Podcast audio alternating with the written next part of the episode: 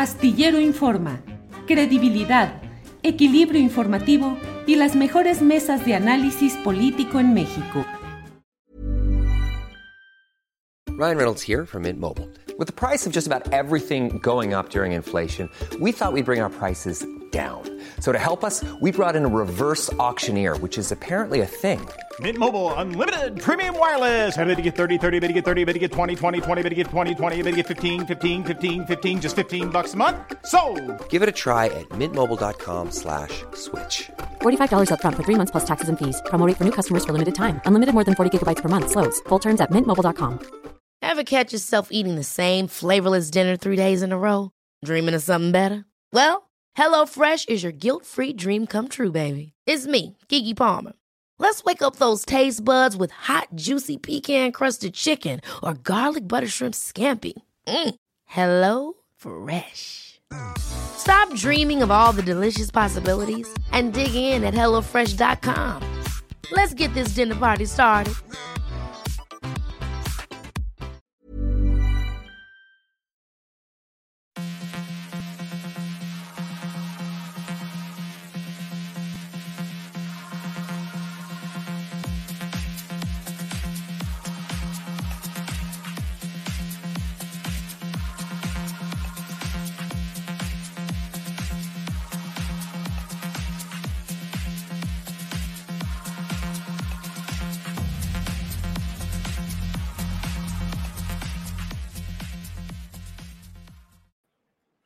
La una de la tarde, la una de la tarde en punto y ya estamos aquí en Astillero Informa. Muchas gracias por acompañarnos en este miércoles 20 de abril de 2022, cuando tenemos la información más relevante del día, discusión, análisis, debate, siempre en este esfuerzo de trabajo periodístico que trata de llevarle eh, no solo la información, sino el contexto, el panorama, cómo entender lo que va sucediendo en estas horas difíciles, pero muy interesantes y muy trascendentes de nuestro país. Tendremos, como siempre, mucha información interesante sobre este tema. Eh, mire, antes de que entremos con nuestros invitados de este día, que son dos de 300 académicos, especialistas, conocedores, con una historia previa que avala sus palabras y que han entregado una carta en Palacio Nacional dirigida al presidente López Obrador, eh, proponiéndole un diálogo constructivo y haciendo una serie de objeciones al proyecto del tren Maya. Pero antes de entrar con ellos, este breve video de lo que dijo hoy el presidente López Obrador respecto a otro diálogo con otras voces relacionadas con este tema. Andrés, por favor. Sí, los voy a invitar a ver si este, platicamos. Sí. Si me estás dando una buena idea. Sí. O sea, los voy a invitar. Sí. A ver eh, cuáles son sus dudas y se las aclaro. Este, a ver si, este, si aceptan, ¿no? Este, que platiquemos, porque es eh, desconocimiento, o sea, no es mala fe, y no creo que sea que les hayan pagado. Yo creo que este, se creyeron lo de la destrucción. Bueno, pues aquí están dos especialistas que forman parte, insisto, de un grupo de 300 académicos y 20 organizaciones. Saludo al doctor Luis Zambrano, él es ecólogo, investigador del Instituto de Biología de la UNAM. Luis, buenas tardes. Hola, muy buenas tardes, Julio. Muchas gracias por, por esta, este, invitarnos a tu programa. Al contrario, Luis, gracias por aceptar y por estar aquí. Saludo a la doctora Ana Esther Ceseña, coordinadora del Observatorio Latinoamericano de Geopolítica en el Instituto de Investigaciones Económicas de la UNAM. Ana Esther, buenas tardes. Tu micrófono, Ana Esther, está apagado. Siempre nos pasa, no te preocupes. Siempre nos pasa. Buenas tardes, Julio. Buenas. Gracias, por la invitación. Al contrario. Ana Esther, ¿cuál es la esencia de la carta que entregaron ayer a la, al área de la coordinación de atención a la ciudadanía de la presidencia de la República? En esencia, ¿qué es lo que plantean? En esencia lo que estamos planteando es que para emprender un proyecto de esta dimensión hay que tomar una serie de, hay que hacer una serie de estudios y tomar una serie de decisiones que involucran eh, muchos aspectos de la vida de la región. En este caso, bueno, pues involucran la vida de los pueblos eh, mayas y otros que están ahí en, el territorio, pero también involucra la manera como se utiliza el espacio, cómo se afecta el ambiente.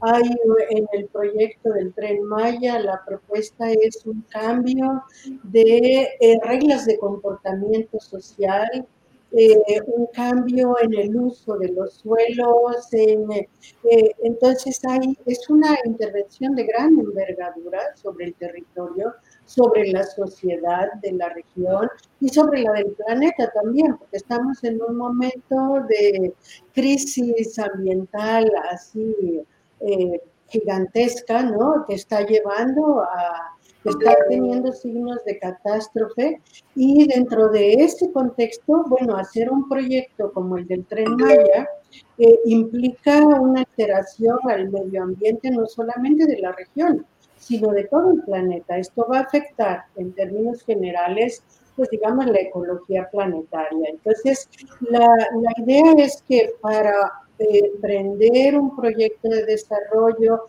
con tan buenas intenciones como podría tener este, ¿no? De eh, favorecer a las poblaciones de la región del sureste, pues es necesario primero conversar con la gente del sureste y con todos aquellos que tienen que ver con las, eh, las intervenciones que van a, tenerse en los diferentes campos de, transformación. Gracias, Anester. Eh, Luis Zambrano, Luis, eh, ¿hay un ecocidio? ¿Realmente se está destruyendo parte del medio ambiente? ¿Son daños irreversibles? ¿Qué es lo que está pasando en este terreno en el cual, la verdad, pues hay muchas versiones que son contrapunteadas por otras voces que dicen es falso, no hay tal, se están sembrando, no hay ningún daño. En fin, ¿cuál es la postura que tienen, Luis? No, este, yo creo que sí podemos empezar diciendo que el efecto ecológico del tren Maya va a ser muy grande, va a ser devastador en, ciertas secciones. O sea, este, de hecho, eso ya lo veíamos viendo de, lo, de lo que estaba diciendo Ana hace rato, es pues hace tres años le dijimos al presidente, más o menos, pues algunos de los que firmamos la carta, firmamos la carta del 2018 diciendo, aguas, porque un proyecto de esta envergadura sí genera, puede generar grandes problemas a muchos niveles en términos ecológicos. A nivel superficial, por ejemplo, pues existe una gran fragmentación. Este, la fragmentación de la selva no se, oye como que no pasa nada que pongas en medio una frontera de un lado de la selva al otro, o sea, la partas en dos, pero recordemos que el COVID surge a partir justamente de fragmentaciones de distintos pedazos de selva en donde los animales estresados por estar en pequeños núcleos ya sin poderse mover son más susceptibles a, ser a, enfermarse y esa enfermedad es más susceptible a que nos pase a los seres humanos. Entonces, yo recuerdo cuando empezó el COVID, este, hace dos años, dos años y cacho, que decíamos, esto nos está dando la naturaleza una señal de que debemos de cambiar nuestra visión y nuestra forma de desarrollo. Pero parece que se nos olvidó o se nos ha venido olvidando esto.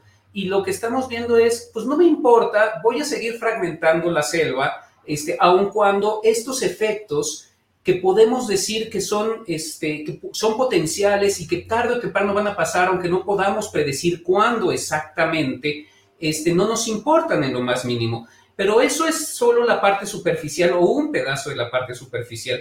A nivel subterráneo, pues recordemos que la, este, la, península es un sistema kárstico, esto es que el suelo es una esponja y que, las, y que en esa esponja el, el, agua corre de manera muy diferente a la que estamos acostumbrados en los demás ecosistemas. Ponerle un tren encima va a modificar muchísimo esta dinámica de esta esponja que está ahí y puede afectar tanto calidad como cantidad de agua en la gente que ya vive ahí, sobre todo en las zonas bajas, como lo que es toda la Riviera Maya, que requiere de muchísima agua para sobrevivir y le estamos cortando pues prácticamente todo el, este, toda la circulación del agua que viene del centro de la península justo hacia los lados. Y finalmente, con respecto al agua, nada más quería como terminar diciendo que una de las estaciones que quieren poner está cerca de Calakmul y que es cerca de Sol Laguna, que es una serie de pequeños pueblos que están justo en el centro de la península. Bueno, en ese lugar no hay agua, ni la gente que vive ahí tiene agua y le cuesta mucho trabajo. ¿Por qué? Por lo mismo, porque llueve y se va justo hacia, las, hacia afuera de la península. Si le ponemos un atractivo con mucha gente ahí, lo que va a suceder es que la poca agua se va a ir a los turistas y no va a ser para las personas de la comunidad. Entonces, tiene efectos a múltiples niveles. Estos son apenas la punta del iceberg, lo que acabo de platicar en términos ecológicos, más los que pasen en el futuro lejano o de mediano plazo. Y recordemos, como dijo Anester, estamos en plena crisis ambiental. Este tipo de proyectos los tenemos que pensar, diseñar y definir con varios años de anticipación y no este, a principio de un sexenio para que se trate de terminar al final del sexenio. Gracias, Luis. Em, por otra parte, Ana Esther, leo en el comunicado que ustedes eh, entregaron ayer, la carta que entregaron en Palacio Nacional, leo en la parte final, dicen, no somos pseudocientíficos, no somos conservadores, no somos adversarios, somos académicos con trabajo de campo y de gabinete que tenemos un profundo compromiso con el bien de México y así lo hemos demostrado por décadas, a lo largo de las cuales hemos señalado los problemas causados por programas de gobierno, proyectos corporativos, iniciativas no sustentables de cualquier origen y también hemos aplaudido los aciertos de gobiernos y empresas cuando se trata de programas o proyectos que nos parece que verdaderamente contribuyen a la sustentabilidad.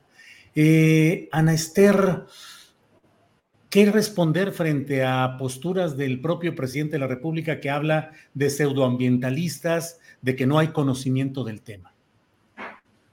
Mira, a mí eso me preocupa mucho porque creo que justamente el presidente debería entender que si somos más de 300 académicos en este momento y se siguen sumando otros a, la siguiente lista de firmas. Pero nosotros hemos trabajado toda nuestra vida para conocer, para contribuir con la sociedad en muchos campos distintos. Y aquí tú reúnes ecólogos, eh, eh, geólogos, eh, sociólogos, economistas, o sea, de, todas las disciplinas y todos estamos coincidiendo en que hay un riesgo muy grande con la implementación del proyecto que se, que se ha lanzado, que se está haciendo en realidad. Nosotros eh, llevamos, pues mira, no somos tan jóvenes muchos de nosotros, llevamos una vida peleando contra estas cosas, involucrándonos en problemas como estos, defendiendo el territorio, defendiendo la, la eh, posibilidad que tienen las personas, incluso defendiendo la diversidad cultural que hay en nuestro país. Nosotros no podemos pensar que todo el mundo concuerda con la visión del desarrollo, porque no todos tienen las mismas claves de pensamiento, la misma visión del mundo. Y particularmente en la península y en toda esta región del sureste que es una región muy densamente poblada por pueblos indígenas. Yo aquí quiero recordar que 44 de los pueblos indígenas que hay en el país, en total son 68 según, según el recuento oficial, 44 están presentes en esta región y cada uno tiene su manera de pensar las cosas, pero también sus modos de vida. Llevan miles de años en este territorio conservando, recreando la selva, eh, teniendo una relación con eh, la selva, con el ambiente que les ha permitido tener una vida sustentable. Y ahora de golpe se les llega con la idea de la urbanización y el desarrollo, un desarrollo, pues yo diría, muy de cemento, ¿no? Muy de, eh, pongamos estaciones, pongamos grandes hoteles, el propio tren, es decir, una invasión en un territorio que no aguanta ese peso ni desde el punto de vista social, cultural, histórico, ni desde el punto de vista ambiental. Entonces, todos los conocimientos que nosotros tenemos sobre esto y que hemos intentado eh, pues transmitirle al Ejecutivo, incluso desde antes que tomara posesión el actual presidente, nosotros estamos insistiendo en estos argumentos y diciendo, mire, por esta razón no se puede hacer el proyecto tal y como está pensado. Eh, y damos, bueno, acá en, en, la carta tenemos 20 razones que son fuertes, pero podríamos ir detallando y sacando muchas más porque realmente es un despropósito lo que se está proponiendo ahí. Y no somos pseudocientíficos, somos, pues si se quiere, científicos, pero hay también como sabios locales que hay que tomar en cuenta. O sea, la sabiduría no solamente está pues en el conocimiento académico, ya lo sabemos, y entonces a la gente del lugar hay que preguntarle, pero preguntarle bien, no solamente llegar a validar una consulta un poco a modo que en verdad no permitió que nadie se expresara correctamente. Sí. Anester, gracias. Eh, a quienes están interesados en este documento, en esta carta, insisto, enviada por 300 académicos y 20 organizaciones, está disponible en la página de www.julioastillero.com. Ahí está ya disponible el texto completo que incluye 20 puntos, aparte de la exposición general, 20 puntos concretos. Eh, y doctor Luis Zambrano, eh, me llama la atención esta parte en la cual dice, finalmente es altamente preocupante que se haya dado el mando a las Fuerzas Armadas para el desarrollo del tren Maya. Al militarizar el proceso y la construcción del megaproyecto, se reducen aún más los mecanismos de protección a la naturaleza y se coloca en situación de vulnerabilidad a los habitantes de la región. ¿Puedes abundar un poco en esto, Luis, por favor? Sí, mira, este, este es uno de los factores de los que hemos estado trabajando mucho desde la academia desde hace ya varios años, precisamente tratando de entender estos pesos y contrapesos que se han venido generando de manera institucional para este, defender la naturaleza. Recordemos que la naturaleza no tiene defensor per se. La naturaleza este, es, un, es un ente que, que, no, que no puede tener una organización social que la defienda y entonces mucho de la, de la defensa de la naturaleza está basado en las herramientas de protección que hemos venido generando como sociedad y que se han metido en las leyes como las manifestaciones de impacto ambiental, las evaluaciones de impacto ambiental, etcétera, etcétera. Cuando hemos venido estudiando muchos de nosotros cómo funcionan estos y cómo las podemos mejorar, porque efectivamente no son perfectas y, este, y, requieren de mucho mejoramiento, nos damos cuenta de que de repente se pueden vulnerar muy fácil. Y hay dos efectos que, que han generado, este, que han roto precisamente estas herramientas de protección ambiental, que son las que nos benefician a todos. Por eso no tienen un solo defensor, porque son herramientas de algo que nos beneficia a todos como son los servicios ecosistémicos. Pero es muy fácil vulnerarlos y desde el poder. Y una de esas dos ha sido, por ejemplo, lo que le llamaron el decretazo que se hizo en noviembre, que es este decreto que hizo el presidente justamente para decir todo lo de prioridad este, nacional, todo lo de seguridad nacional no tiene que pasar por estas herramientas. Y el segundo es justamente la militarización del proceso de construcción y del proceso de administración. Todos sabemos y nos hemos topado, todos los que hemos venido trabajando en estas dinámicas sociales en donde hay conflictos, sobre todo a nivel local, que la militarización de un lugar genera un desbalance muy grande en, la, este, en, en, en el poder. Y entonces, si de por sí cuesta trabajo, si de por sí hay grandes amenazas, a los defensores de la naturaleza, y hay muchos muertos de los defensores de la naturaleza, cuando le pones al ejército del otro lado, que es un poder fuerte, militar, con mucha, este, pues con armas, con, con poca rendición de cuentas además, porque también tiene poca rendición de cuentas, pues entonces vuelves más vulnerable las herramientas de protección ambiental y a las cuales se acogen los defensores ambientales como somos los académicos, pero también, como dicen Esther, pues la gente de la localidad, en particular los sabios. Entonces, estamos muy preocupados que estas dos grandes vulnerabilidades, tanto la legal, que fue el decretazo por un lado, como poner al ejército de frente en lugar de compañías o políticos con los cuales se puede negociar por el otro, este, hacen mucho más difícil el diálogo y la protección propia del ambiente. Bien. Luis, gracias. Eh, Ana Esther, proponen frenar el desarrollo del proyecto del tren Maya. Eh, ¿Qué tanto se puede lograr esto? ¿Qué implicaciones económicas, presupuestales podría tener? ¿Qué alternativas además? A ver, eh, el proyecto ha sido desde el inicio muy complicado porque es un proyecto que no estaba completamente diseñado cuando se inició, por lo menos hasta donde nosotros hemos logrado tener información, la información que el propio gobierno ha dado, eh, era un proyecto que iba tanteando el terreno y que sigue tanteando el terreno y que va cambiando de ruta y va cambiando de condiciones y ahora ya no va a pasar por aquí porque hicieron acuerdo con los hoteleros y entonces lo desplazan. Pues, así ha estado todo el, todo el tiempo el proyecto. El problema es que no es un proyecto muy definido, pero sí muy destructivo porque van talando y luego resulta que eh, se arrepienten de esa ruta y tienen que talar otro pedazo. Entonces lo que nosotros decimos es paren, paren ahí donde están. Ya se destruyó una buena parte de la pues eh, de la biodiversidad del lugar, se ha eh, afectado incluso bosque primario, o sea, muchas cosas ya están afectadas, pero nosotros decimos, paren ahí, y vamos haciendo los estudios. Nosotros desde un inicio eh, hemos estado argumentando y posibilitando el diálogo y nunca, nunca nos han respondido.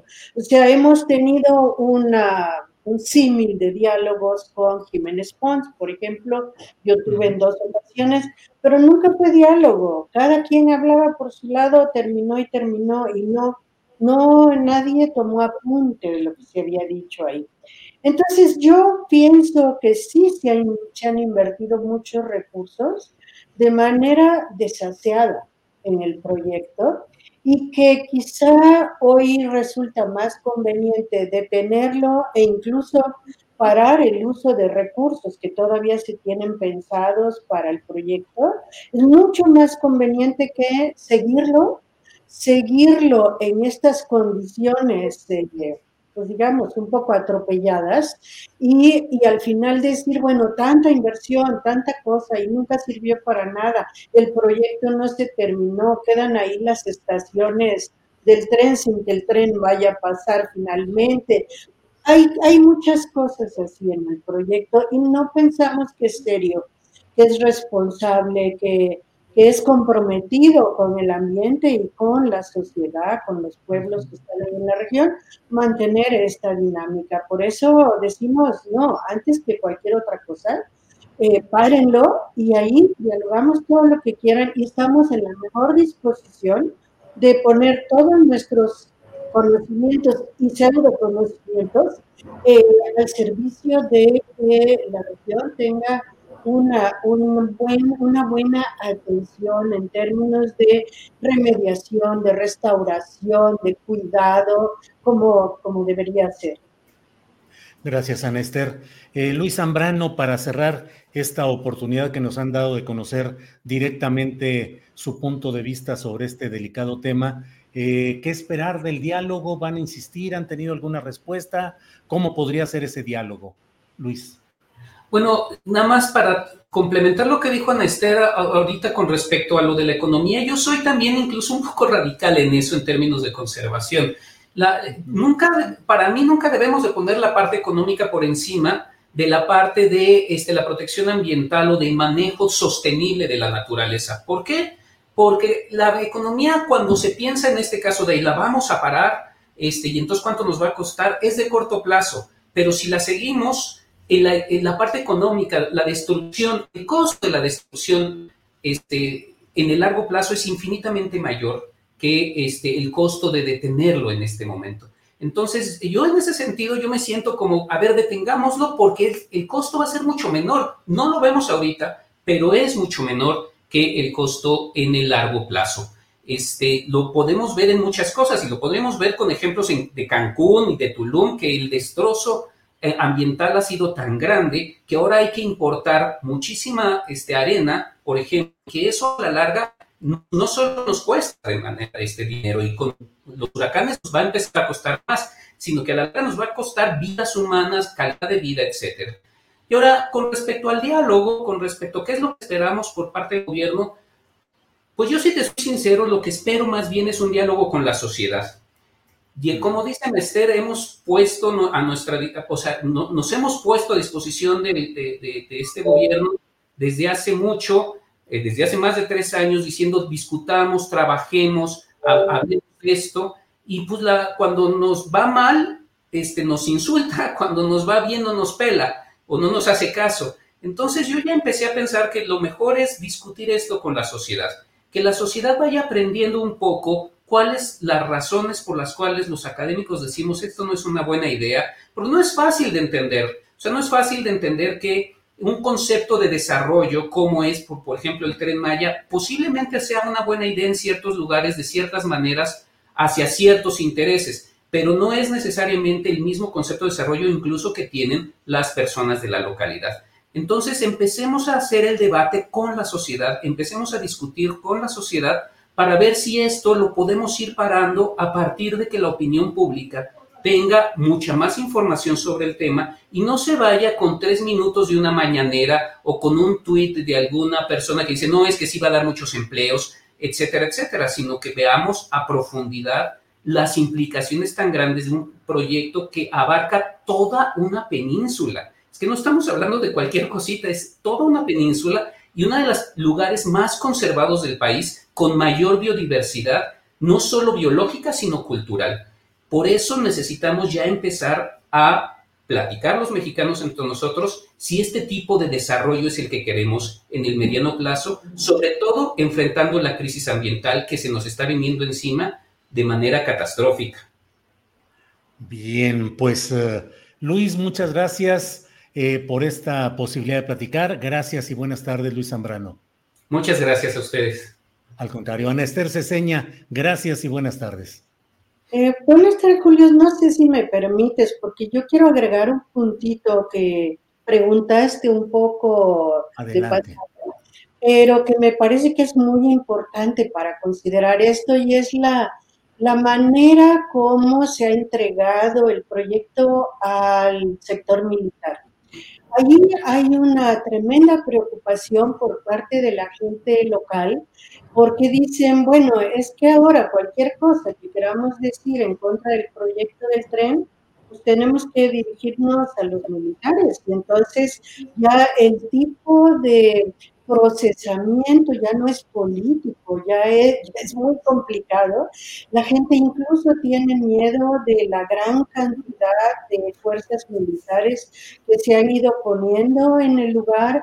Hay incluso estas imágenes de las selvas con con eh, personal armado ahí cuidando supuestamente a los bañistas. La, la gente del lugar está realmente se siente pues, un poco contra la pared, tiene miedo, tiene eh, preocupación por qué pase con sus terrenos, por el aumento de la violencia, por la tiene que estar cuidando mucho a sus jóvenes, a, mujeres y hombres, ¿no? Los niños, porque entre pues la delincuencia organizada que sí está en el lugar y ahora tanto militar por todos lados, pues dicen es que ya no podemos andar con seguridad en la región. Y a mí particularmente me preocupa otra cosa, que se les ha dado el beneficio económico del proyecto a los militares. ¿Qué significa esto? Cuando se suponía que era un proyecto para beneficiar a la sociedad regional y ahora de repente todas las ganancias del tren Maya son para los militares, para sus pensiones, eh, para su futuro, pero ¿y qué pasa con el futuro de las comunidades de la región? ¿Y qué pasa en este caso en que es una corporación, la corporación militar, quien tiene eh, pues a su cargo y también bajo su interés propio todo el desarrollo del tren Maya? obviamente que los militares si son los beneficiados, pues les interesa que el proyecto avance y no sé si les importa mucho eh, el daño que se está haciendo con la cultura, con la historia, con eh, la, biodiversidad regional, con el suelo, con tanta cosa. Es un territorio particularmente rico, especial, delicado, que habría que ir parte por parte explicando, de manera que sí, efectivamente hay un riesgo de, de devastación muy grande, pero también un riesgo social enorme al dejarlo en manos de los militares. Pues Anester, dicho está con toda amplitud. Les agradezco a ambos la posibilidad de contar con sus puntos de vista. Está disponible todo el texto. Le ruego a quienes eh, expresan eh, críticas y señalamientos respecto a lo que aquí han dicho tanto Anester y Luis como parte de una comunidad de académicos y de organizaciones, que por favor lean con cuidado el texto que está disponible en el portal de julioastillero.com y en otros lugares donde está con toda amplitud y que sobre eso pueda haber un debate informado, sensato y con fundamentos. Así es que, pues Luis, Anester, muchas gracias y buenas tardes. Gracias. Hasta luego. Gracias y buenas tardes. Bien, pues vamos a seguir adelante porque hay otras informaciones muy interesantes que queremos compartir con ustedes y por ello está ya con nosotros nuestra compañera productora y co-conductora Adriana Buentello. Adriana, buenas tardes. ¿Cómo estás, Julio? Muy buenas tardes. Saludos a todos los que nos están viendo. Y híjole, Julio, pues ahorita lo que mencionas también es muy, muy importante porque parece que hay poco espacio para escuchar, como que estamos muy acostumbrados, sobre todo últimamente, a, querer reforzar nuestras propias ideas y tenemos ya muy poca capacidad para escuchar opiniones distintas o a personas eh, con orientaciones o con opiniones diferentes a las que tenemos. Así que, pues, solamente pedir que, pues, en el chat, sobre todo, se comporten con respeto a los a nuestros invitados. Podemos estar tener opiniones diferentes, pero el respeto es fundamental para poder coexistir juntos, Julio. Sí, a mí me parece muy importante porque hemos tenido, Adriana, varias eh, eh, cartas y sugerencias de invitados y de opinantes que nos dicen eh, podemos opinar sobre este tema o sobre este otro y hemos sido cuidadosos, pero hoy es la representación de 300 académicos, entre los cuales he de decir que varios, varios de los nombres que están ahí son de personas que durante décadas han dedicado su vida a la denuncia no solo de eh, violaciones o agravios en materia ambiental, sino a la defensa social, a la defensa de las causas sociales. Han sido activistas, firmantes, opinantes, defensores desde una izquierda que no necesariamente es la izquierda electoral o partidista, pero es una izquierda que está ahí presente o posturas progresistas. Digo, nomás por decir algo, al frente de quienes están en estas firmas está el presbítero Miguel Concha. Yo que soy ateo me atrevo a decirle cura o padre porque ha sido alguien que escribe en la jornada y que ha sido siempre un personaje solidario con todas las luchas sociales. En algunos de los gritos de independencia en las ceremonias de la jornada, pues se decía, ¿quién queremos que sea el que pronuncia el discurso y dé el grito? El padre Concha en las asambleas de accionistas de la jornada, ¿quién es el hombre de mayor confianza para que él se verifique las votaciones o conduzca ciertas discusiones delicadas? El padre Concha. Y el padre Concha está ahí, al frente. Miguel Concha, como muchos otros nombres más. Vamos a borrar la historia de esos luchadores, de esos activistas, de esos hombres y mujeres que han luchado por el cambio democrático en México, solo porque hoy están denunciando algo que bueno, mi punto de vista, y lo he dicho en otras ocasiones. Yo, desde luego, no estoy de acuerdo con todo lo que se ha hecho en cuanto al tren Maya. No es cierto que haya habido una consulta legalmente válida. Se hizo una consulta para manejarla en términos políticos y mediáticos, pero una consulta legal no se ha realizado. La expresión de los pueblos originarios no se ha expresado en los términos legales a los que obligan convenios internacionales y nuestra propia práctica política. Entonces, ¿por qué negar el derecho a que se debata y se discuta en temas tan delicados como este? Adriana, pero ya me eché un choro y tú tienes mucha información ahí que, compartir. Julio, nada más porque es que ya hasta me están diciendo salinista. Bueno, a mí ni me tocó Sí, sí, salinista. sí. O sea que tampoco exageren. Ya no he dado mi opinión sobre este tema y ya me dicen, estás equivocada. Hoy estoy equivocada por, por, por decir que escuchemos otras voces. Híjole, qué nivel de intolerancia. Pero aquí comentar también, recordar algo que me parece interesante, porque no se trata de estar en contra de un proyecto nomás por estar en contra, sino también de escuchar las voces, incluso de las propias comunidades. Tú tuviste una entrevista hace ya más de un año con Pedro, eh, Pedro Uc, me parece que es eh, de, de las comunidades que estaban también movilizándose allá, pero también señalaban que pues, el tipo de empleos que iban a obtener quizá no eran los que ellos querían. O sea, no se trata de ser el mesero, de ser de este tipo de, de empleos eh, de, eh, de, pues de atención, de servicios, ¿no? Pues a lo mejor por mucho el gerente, a lo mejor ellos tienen otro tipo de dinámicas, pero bueno, se trata finalmente de escuchar todas las voces y no de cancelar y de en automático el que está en contra es un conservador, o en este caso yo ya soy salinista, Julio, pero bueno, eh, fíjate que hay un tema interesante porque hoy en la conferencia mañanera el presidente López Obrador respaldó a Cuauhtémoc Blanco, el gobernador de Morelos. Esto es relevante porque el lunes pasado el vicefiscal eh, anticorrupción de Morelos, Edgar Núñez Urquiza, fue al Congreso del Estado para solicitar el desafuero del gobernador eh, Cuauhtémoc Blanco para que pueda enfrentar cargos por presuntos hechos de corrupción. Él dijo en entrevista con los medios, una de ellas es por ejercicio ilícito y falsificación de documentos. La segunda está relacionada con fraude procesal y también falsificación en modalidad respectiva y una más por enriquecimiento ilícito y falsedad de declaración ante la autoridad. Lo que menciona el vicefiscal fue que las denuncias fueron presentadas por ciudadanos ante, eh, pues entre ellos están Enrique Paredes Sotelo, presidente del Partido Movimiento Alternativa Social en Morelos, y otra por Gerardo Becerra.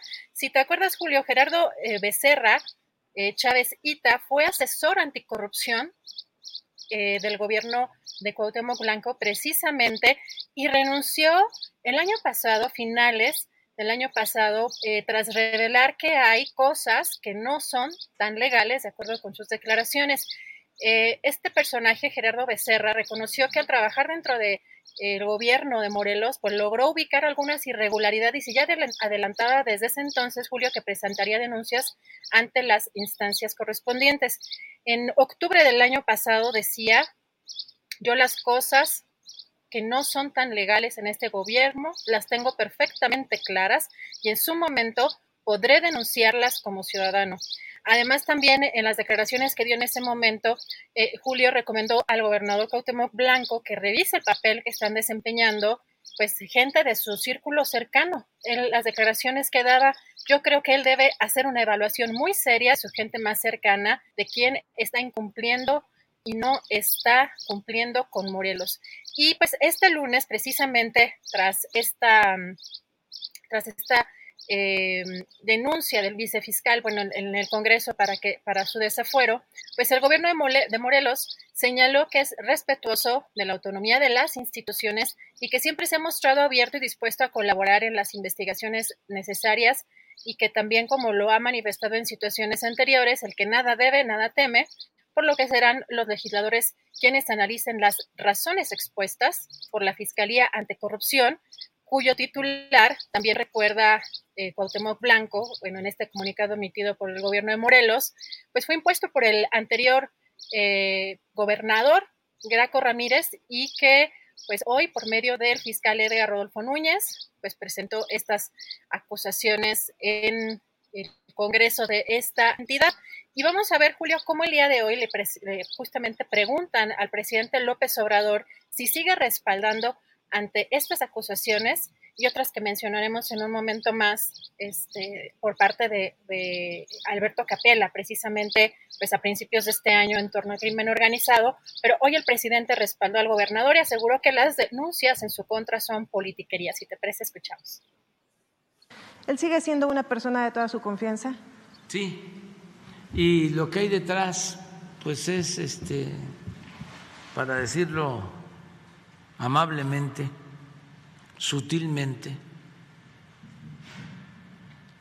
es politiquería.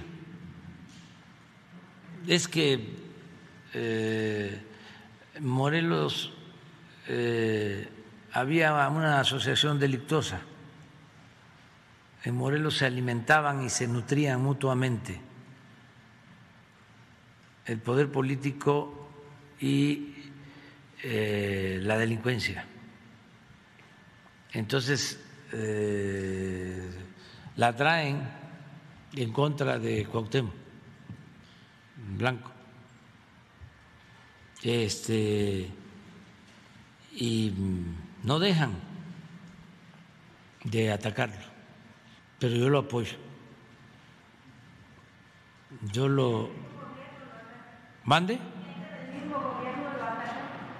Pues tiene ahí gente que le heredaron, allá hicieron las leyes este, antes de que saliera el gobierno anterior, de tal forma que lo dejaron atado en el Congreso,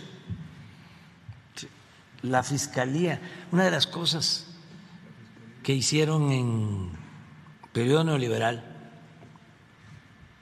era que daban eh, cargos por 10, 15 años y no se puede mover.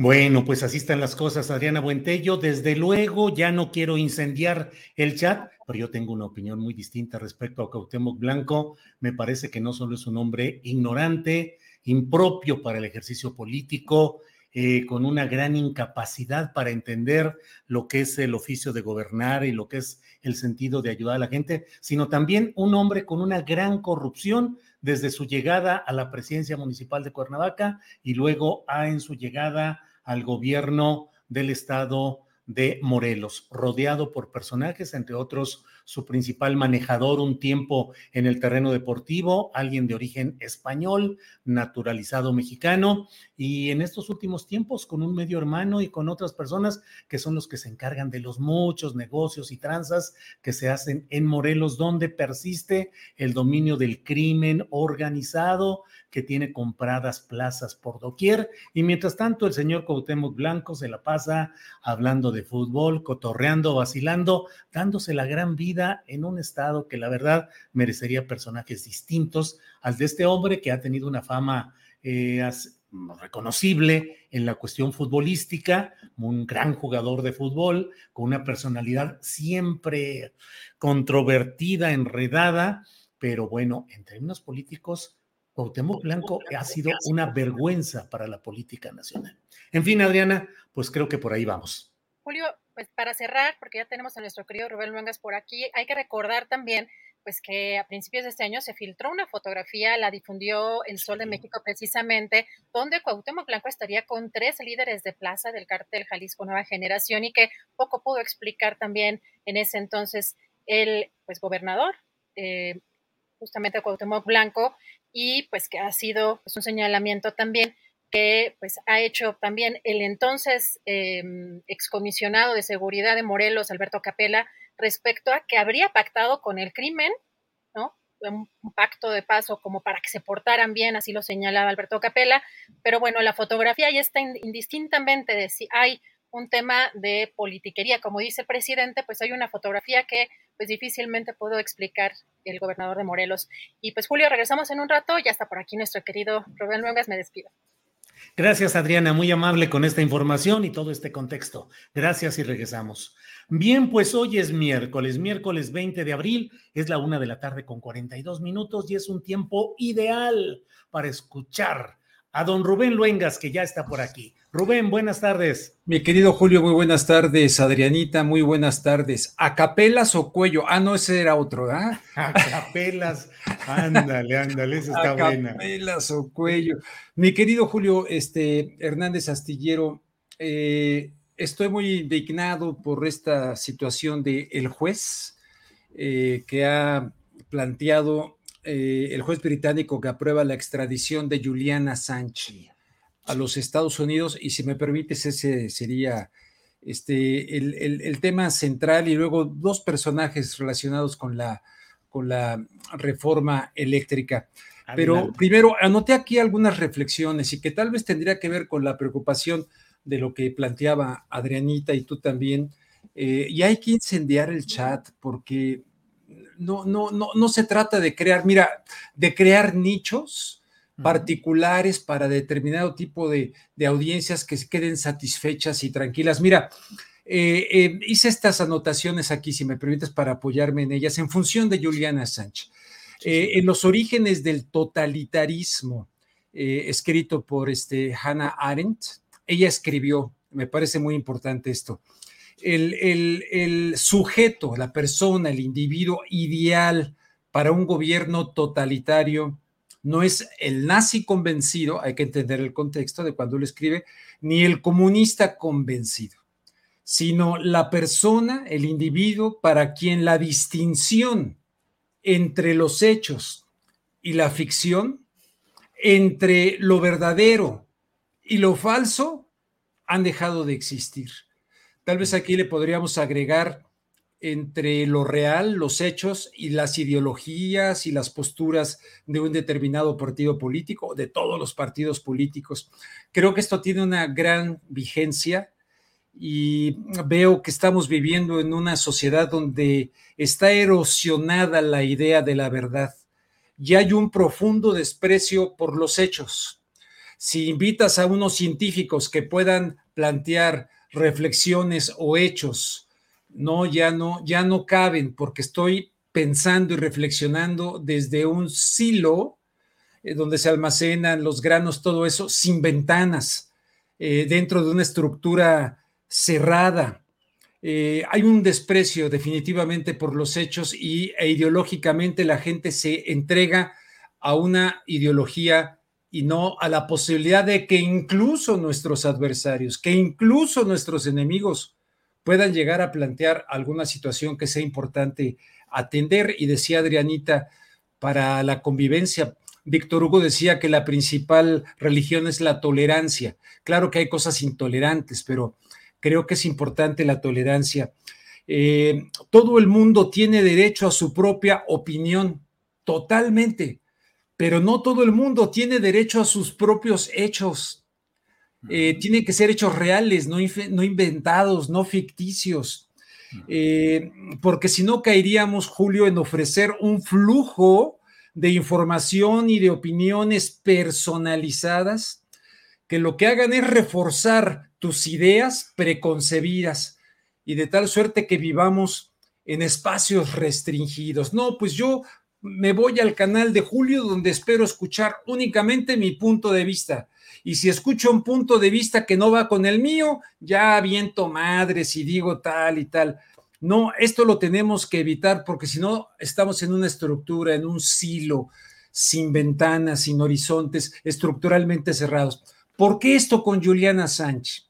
Porque Juliana Sánchez es la persona que justamente se debió a los hechos. En el caso de la guerra, en el caso de lo que ocurrió allá en, Irak, en Afganistán, al margen de las ideologías y de la politización partidista de determinadas cuestiones, Julian Assange, este hombre que en este momento es amenazado con una extradición y 170 años, o sea, cadena perpetua a los Estados Unidos, está en las últimas posibilidades de enfrentar legalmente eh, a los últimos resquicios de poder defenderle. Hoy estaba yo viendo a su esposa Estela con una gran tristeza, estaba viendo a este, a este Fidel Narváez, quien fuera su amigo, quien lo refugiara en la Embajada de Ecuador en los Estados Unidos, eh, digo, en, Londres, Inglaterra, eh, con una situación verdaderamente angustiante se acaba de casar, tiene sus hijos, en fin, lo quieren aplastar, lo quieren castigar. Y esto es un mensaje, estoy totalmente convencido, para todo aquel periodista, todo aquel comunicador, toda aquella persona que vaya en contra de lo que advirtió Juliana Sánchez en una entrevista maravillosa con Jorge Gestoso eh, para Telesur, concretamente en agosto del 2012, en el cual advierte Juliana Sánchez. Estamos ante la avalancha de totalitarismo transnacional en camino. Por eso cité primero a, Hannah Arendt con el totalitarismo. Estamos ante esa avalancha de un totalitarismo transnacional en camino hacia un Estado transnacional centralizado, dijo en 2012 Julián Assange. Eh, realmente preocupa muchísimo esto. Yo decía hoy en mi canal de YouTube, necesitamos salir a las calles, hacer manifestaciones a nivel mundial, porque el hombre que nos dijo la verdad sobre tantas cosas, resulta que, bueno, equivale a la pena de muerte. A mí me da miedo que lo manden a Estados Unidos y lo suiciden, Julio, así, así de grave. Eh, no sé, con eso terminaría esa parte de esta reflexión. El próximo sábado a las ocho y media de la noche en el canal de YouTube de la octava, que es lo que me queda ahí, voy a estar platicando justamente con eh, eh, Fidel Narváez, este hombre que hoy estuvo ahí fuera, que lo visita en la cárcel, que fue su amigo, en fin, que convivieron muchísimo y que lo conoce profundamente para poder evaluar esta situación donde se está eh, queriendo encarcelar al mensajero y castigar a todo aquel que se oponga a esta avalancha que va hacia un Estado transnacional centralizado, obviamente con un control férreo de la información. Y sin libertad de pensamiento y sin libertad de información no hay democracia ni hay avance a nivel mundial, Julio. Rubén, te eh, realmente aprecio y he estado escuchando palabra por palabra de lo que dices con mucho interés porque justamente me parece, Rubén, que estamos, eh, desde luego, a nivel nacional, como lo mencionas, con este caso de Juliana Sánchez, que ha sido una especie de Prometeo que nos hizo, nos dio la luz sobre un montón de cosas fundamentales y que hoy deberíamos estar de verdad todos en pie de lucha defendiendo el caso y tratando de que se impidan toda la serie de acciones judiciales de Estados Unidos en represalia contra quien fue capaz de divulgar los secretos desde las entrañas del gran imperio. Pero por otro lado, Rubén, de verdad también los tiempos políticos que estamos viviendo en México, que requieren desarrollo de cultura política real, no de lo panfletario, ni de lo simplón, ni de lo elemental. Y que se entienda además que el periodismo, y que tenemos que resistir en eso, Rubén, tenemos que resistir a la tentación del like, del apoyo, del aplauso y del beneplácito, porque decimos la música que quiere escuchar quien en ese momento nos hace el honor y el favor de estar en sintonía con nosotros. Creo que espacios como los que hemos ido cultivando y desarrollando, Rubén, tienen que aspirar a tratar de abrir los ojos ante realidades aportar esa flama del conocimiento distinto, buscar la tolerancia del pensamiento y buscar la construcción de un pensamiento crítico e informado y no solo lo que tanto daño nos ha hecho a tantos países, entre ellos a México, que es el silencio, la ignorancia, la demagogia y la manipulación desde los poderes, los que sean mediáticos, económicos, políticos. En fin, te robé unos minutitos, Rubén. No, para nada. Mira, rápidamente voy. Ahorita de lo que tú estás comentando, me hace recordar aquel discurso de John F. Kennedy, el presidente Kennedy, en el Hotel Waldorf Astoria en Nueva York, donde dio una cátedra de periodismo. Imagínate un presidente que le pide a la prensa que haga su trabajo y que le dice a la prensa, no se trata de que me den la razón a mí, no se trata de entretener, amuse fue la palabra que utilizó concretamente. Se trata de pedirles que hagan su trabajo que incluso incomode a las audiencias. Eso lo pidió un presidente a la prensa de los Estados Unidos, eh, eh, el presidente John F. Kennedy. Oye, quiero continuar rápidamente para terminar con Alito. Alito. ¿Por qué le dicen Alito al tipo este? Alejandro Moreno. ¿Eh? Pues por Alejandro es el diminutivo y así lo han conocido ah, siempre. y ah, él mismo se hace llamar Alito. Alito por Alejandrito. Ah, mira, con razón. Bueno, eh, este, le pedí a Adrianita y le mandé un audio ahora de cara a la cuestión de la reforma eléctrica, de un punto que me parece muy importante. Él al final de, esta, de este audio muy cortito dice, tenemos que cumplir con los compromisos de la Agenda 2030. Órale, si me permite, lo escuchamos. Sí, ahí está. Andrés, adelante, a ver, por favor. De un gobierno extraviado y que no tiene rumbo dan la espalda al medio ambiente, a la transición energética hacia la generación de energías limpias como la eólica, la geotérmica, hidráulica, biomasa y solar. Esto, esto nos aleja de la transición energética necesaria para poder cumplir con los compromisos adoptados por México en el Acuerdo de París y los objetivos para el desarrollo sostenible de la Agenda 2030. Permítame, permítame cumplir los compromisos de la agenda. Ve, ¿qué te parece? Oye, en, el torbellino de la información esos detalles se pierden. Adelante, por favor. Es un detalle súper fino porque eh, John Kerry, que vino tres veces, el año pasado, dos esta, el señor del sombrerito, embajador de los Estados Unidos, que le han de haber puesto algunas buenas zarandeadas y que han de haber hecho fiesta en la embajada de los Estados Unidos, la secretaria de Energía que vino, recordando que eh, en Waco, en Texas, en el 2005, el señor Fox, en fin, hicieron todo un compromiso de seguridad de América del Norte, incluyendo la seguridad energética. Eh, y eso sabemos que es seguridad para allá principalmente. Entonces, eh, cumplir con la Agenda 2030, pues hay que debatirlo, hay que decirle a la gente verdaderamente qué es, porque son 17 puntos, pero te vas a analizarlos, suenan padrísimo. Entre ellos, terminar con el hambre, ya no hay hambre, terminar con no sé qué, la energía sustentable, sí, correcto, pero a ver el señor Alito diciendo esto por una Agenda 2030, que la primera vez que alguien mencionó sobre el planeta Tierra la Agenda 2030 fue el señor David Rockefeller en el Cairo, Egipto. Bueno, entonces creo que hay que debatirlo. Y luego otro personaje que en su cuenta de, de Twitter vi se llama este, Alexis Gamiño, Alexis Gamiño, diputada del Partido Verde, que, dijo, México merece globalización. México merece modernidad, México merece crecimiento.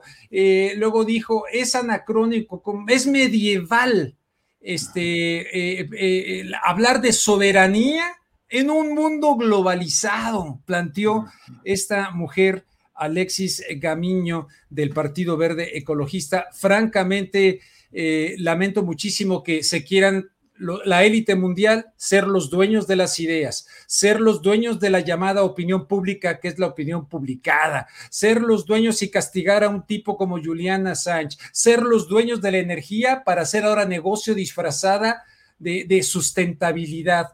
¿Cómo es posible que los mismos tipos que crucificaron al mundo en esta situación de contaminación y tal, ahora resulta que son los salvadores y se han vuelto muy ecológicos? Van tras la lana. Y en este caso yo lamento que francamente eh, no hayamos tenido una reforma eléctrica que revirtiera la del 2013 del señor Enrique Peña Nieto. Ya lo del litio, bueno, pues lo del litio ya estaba ahí más tranquilo, de hecho es constitucional el, apoyo de litio y requería de alguna, de alguna votación de mayoría simple eh, y eclipsó un poquito como que se confundieron los dos temas. Pero de cualquier manera, qué bueno que quede sellado el tema del litio y vamos a ver qué ocurre con ese, con ese tema. Pero no se trata de ser nacionalistas, exacerbados, enfermizos, no.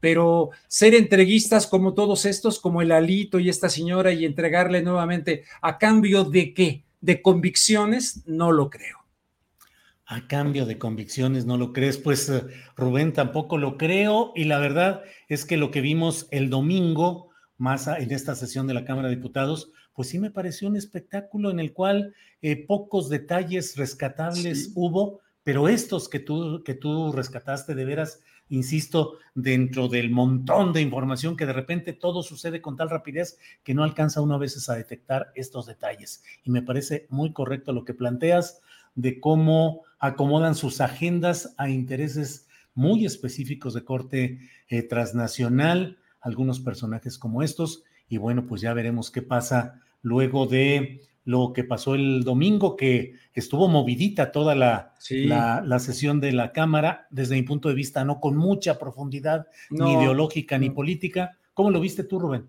A mí me gustó Noroña, la verdad, me gustó Noroña cuando les dice todo aquellos de, de incluso insinuándoles el tema del pago, ¿no? De la corrupción, que no lo dudo, sinceramente no lo dudo. O sea, Estados Unidos es Estados Unidos. Eh, eh, con todo el respeto y no, parecen legisladores muchos de estos de la oposición que están legislando a favor de Estados Unidos. Realmente lo veo así. Me gustó Noroña cuando habló de, ese aspecto y, y, que no se haya podido revertir esta traición. Sí creo, ahora, hay traidores en Morena, hay traidores que están agazapados con la Agenda 2030 ahí nadando de a muertito.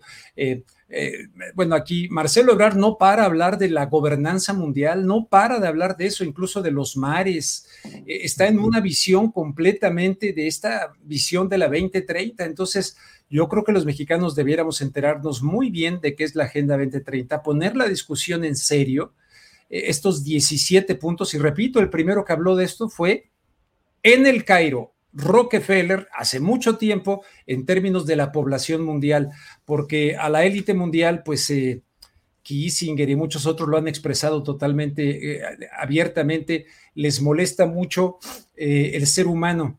Lo dijo este Harari, este Yuval Noah Harari recientemente, dice, bueno, vamos a entrar a una nueva situación donde no deben de estar consumiendo la energía estos, los otros, y habla de gente verdaderamente intrascendente con vida de sin significado. Y, le dice en una conversación con eh, Klaus Schwab, dice, bueno, yo veo que para esas personas inútiles, sobrantes, ¿verdad? Que no deben de estar utilizando los recursos para hacer algo sustentable, ¿qué les vamos a dar? Y él dice, drogas y videojuegos. Literalmente así lo sí, Sí, sí, sí, sí.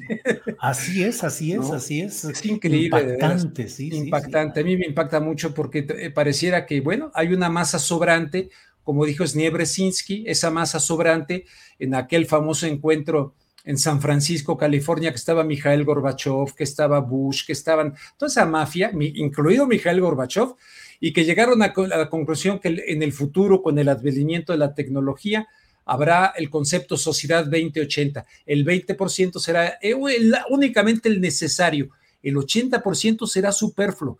Dice Harari, no va a haber problema de hambre, van a comer. Pero ¿qué hay que hacer con ellos? Pues drogas y videojuegos. ¿Qué dijo Bresinski? Hay que darles entetanimiento. Así utilizó el término, entetanimiento, tenerlos ahí apendejados, idiotizados ahí, eh, porque van a ser sobrantes, van a ser sustituidos por las máquinas. Fíjate, así está de cañón. Yo lo viví en, en Telemundo 52, que era un ambiente padrísimo, eh, floor manager, camarógrafos, ¿no? De repente llegó la modernidad y estaba yo solo en el estudio ante puras cámaras robóticas que a veces chocaban al aire y atrás dos personas moviendo todo el show, claro, ¿no? Claro, claro. Ahí va, así va. Así va. Rubén, pues como siempre, muchas gracias por estos 15 minutos o más con Rubén Luengas. Gracias a ti, Julio, como siempre.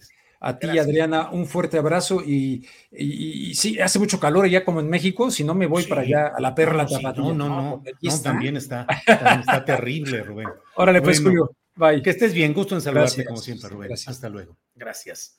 Son las dos de la tarde con un minuto, dos de la tarde con un minuto y desde luego que ya está puesta la sensacional mesa de los miércoles con los distinguidos periodistas Elos aquí presentes. Don Juan Becerra Costa, buenas tardes. Muy buenas tardes, don Julio, don Arturo y don Alberto, y a la audiencia un abrazo bien fuerte y aún más caluroso que el clima que estamos viviendo. Sí, sí, sí, así es, Juan. Alberto Nájar, buenas tardes. ¿Cómo estás, Julio, Arturo, Juan? ¿Cómo están? Y un saludo también a todos los que nos ven y acompañan. Gracias. Arturo Cano, buenas tardes. ¿Qué tal, Julio? Muy buenas tardes. buenas tardes a los, a los, compañeros de mesa y a todos los que nos acompañan. Gracias. Alberto Nájar, el presidente de la República dijo hoy estamos viviendo en una época de mentiras que hay quienes desde redes sociales con falsas noticias impulsan cierto tipo de eh, expresiones, percepciones, consideraciones y que estamos metidos en esa época de mentiras. Lo sabemos, lo hemos vivido, lo conocemos en las redes sociales, en las respuestas en nuestros chats, ah, en los que siempre hay peleas de posicionamientos de un lado y de otro. ¿Cómo va esa época de mentiras, Alberto? ¿Y crees que será perdurable y que en ella nos vamos a instalar largamente. Mira, déjame nada más poner el video y ahorita continuamos, por favor, Andrés, a ver si tenemos por ahí este video. Es una época de, de, de mentiras. en, en lo que está sucediendo. Eh, se entiende, pues, por puede ser que sea nada más por el coraje, pero también es muy probable que esté orquestado políticamente, porque acuérdense cómo hay manipulación en medios, lo que han significado las guerras sucias que hemos padecido. Y hay toda una industria de mentiras en el mundo con eh, el uso de redes, una industria de la mentira que tiene que ver con la politiquería y que tiene que ver con las mafias del poder económico, del poder político. Hey, it's Ryan Reynolds, and I'm here with Keith, co star of my upcoming film, If, only in theaters, May 17th. Do you want to tell people the big news? All right, I'll do it. Sign up now and you'll get unlimited for $15 a month in six months of Paramount Plus Essential Plan on us. Mintmobile.com slash switch. Upfront payment of $45 equivalent to $15 per month. Unlimited over 40 gigabytes per month. Face lower speeds. Videos at 480p. Active Mint customers by 531.24 get six months of Paramount Plus Essential Plan. Auto renews after six months. Offer ends May 31st, 2024. Separate Paramount Plus registration required. Terms and conditions apply if rated PG. Ever catch yourself eating the same flavorless dinner three days in a row? Dreaming of something better? Well, HelloFresh is your guilt-free dream come true, baby. It's me, Kiki Palmer. Let's wake up those taste buds with hot, juicy pecan-crusted chicken or garlic butter shrimp scampi. Mm. Hello Fresh. Stop dreaming of all the delicious possibilities and dig in at HelloFresh.com. Let's get this dinner party started.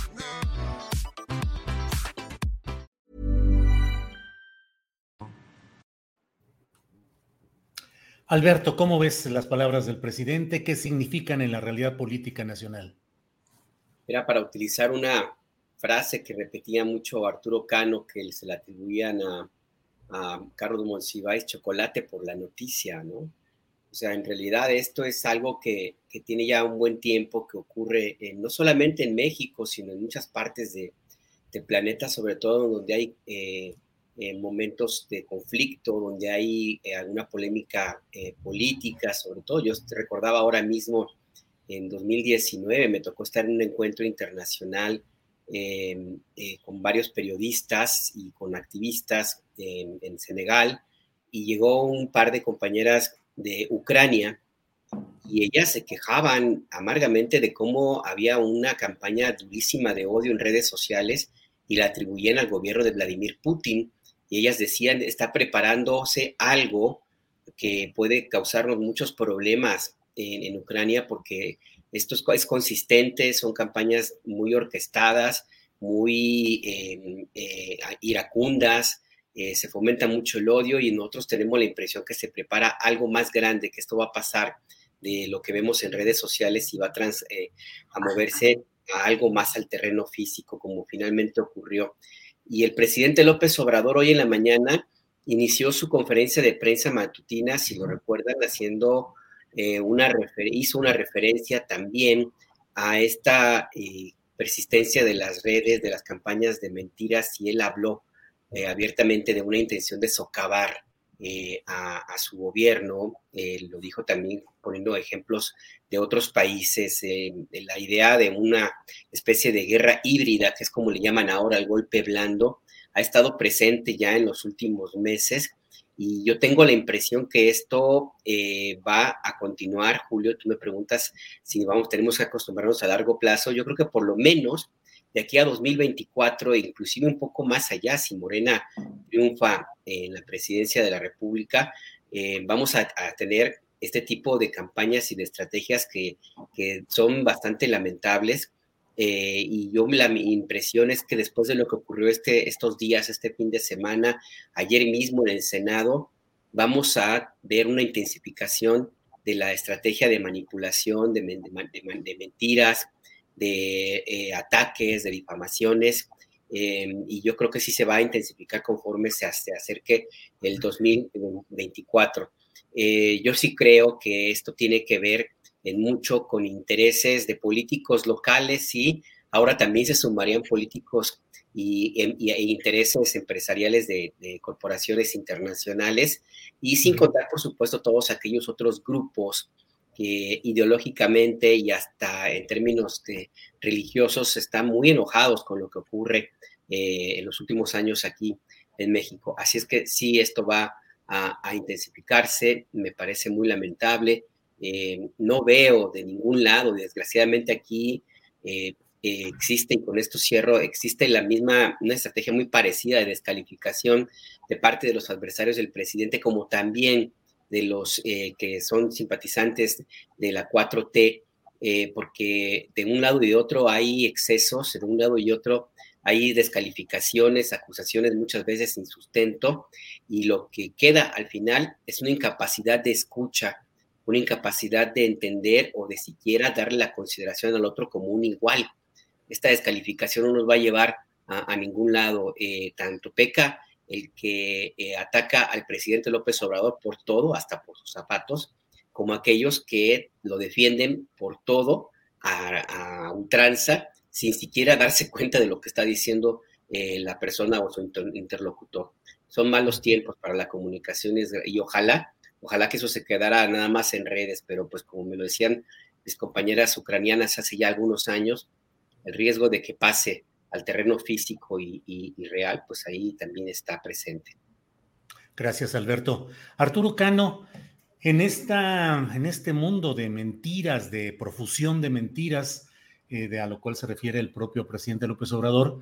¿Quién sucumbe? El periodismo, digo, es un, una, una, premisa, un, proverbio muy generalizado, el que la primera víctima de una guerra es la verdad. Pero en este caso, ¿cómo queda el periodismo cuando pues todo se vuelve una polarización en la que estás a favor o estás en contra, eres patriota o eres traidor a la patria, eres enemigo de la transformación y el cambio o eres un conservador, en fin, ¿cómo quedamos en todo, esta, en todo este debate tan intenso en materia política, Arturo? Pues como el espacio, Julio, creo yo, en donde tenemos que seguir dando la, batalla en medio de esta polarización, en medio de estas... Eh, opiniones encontradas. Hay efectivamente muchas mentiras. Yo a veces me voy a, dormir eh, con la idea de que el presidente López Obrador exagera en algunas de sus alocuciones y a la mañana siguiente, cuando veo las portadas de los diarios y leo eh, al conjunto o al coro griego de la opinocracia eh, diciendo lo mismo, enderezando las mismas críticas contra la 4T, pues se me, se me olvida esa, esa idea de la, de la noche anterior. Este, si es algo orquestado o no, pues para el caso mexicano eh, no sería la primera vez que hay una, una campaña eh, contra una fuerza política, esta vez en el, en el poder, con una bocina de mucho mayor tamaño para poder eh, responder, pero no sería la primera vez que se emprendiera una campaña contra el presidente de la República o contra una opción política que eh, los hombres del dinero consideran populista o contraria a sus, a sus intereses. Eh, claro que en esta polarización pues también vivimos este fenómeno eh, que, que, hemos constatado en este mismo espacio hace unos momentos con la con la presentación, con la entrevista que hiciste a dos académicos muy respetados y la cantidad de comentarios que hicieron en contra de ellos. ¿Y dónde estabas cuando eh, tal cosa? ¿Y por qué nunca dijeron nada? Bueno, pues sin conocer la trayectoria de estos académicos, eh, también desde el lado del, desde un flanco del obradorismo también se ejerce, eh, digamos, esta esta estridencia que impide el diálogo, aun cuando el presidente mismo, eh, cambiando el tono de sus, de sus primeros posicionamientos al respecto, ha dicho que, pretende dialogar con los, con los académicos universitarios que le han hecho llegar sus objeciones al tren Maya. Pero bueno, pues así estamos en, estos temas. Así estamos. Arturo, gracias. Juan Becerra Costa, este domingo con la sesión de la Cámara de Diputados que desechó la iniciativa presidencial en materia de reforma eléctrica, se inició una nueva fase, diría yo, declarativamente más violenta y que irá ascendiendo rumbo a 2024, Juan?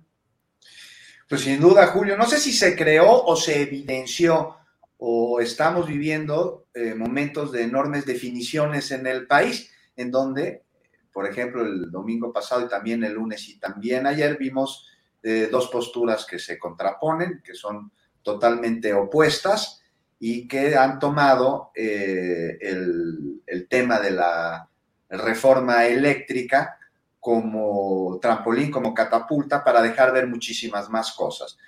No olvidemos algo sobre lo que mencionó el presidente hoy en la mañana, de que vivimos en tiempos de mentiras.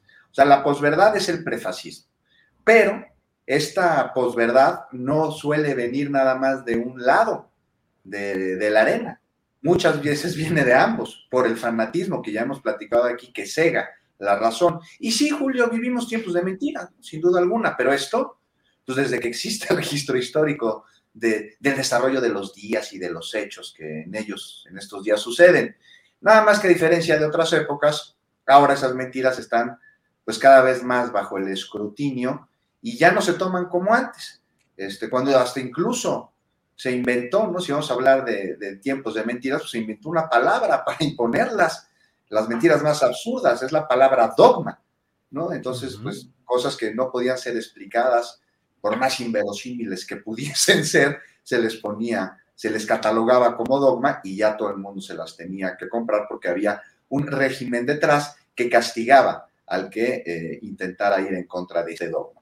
Entonces, sí, son tiempos de mentiras y son tiempos de una herramienta pues, muy antigua que es utilizada no solo en México, sino en otros países. ¿no? Ahí tenemos el ejemplo de Latinoamérica, que a través de mentiras pues, se han orquestado golpes de Estado por una oposición de derecha que Julio es especialista en comunicación política, lleva dos mil años evangelizando, son expertos en ello y saben perfectamente el enorme poder que tiene la infodemia, porque la noticia falsa es, es el síntoma de un propósito que va mucho más allá nada más de engañar por engañar.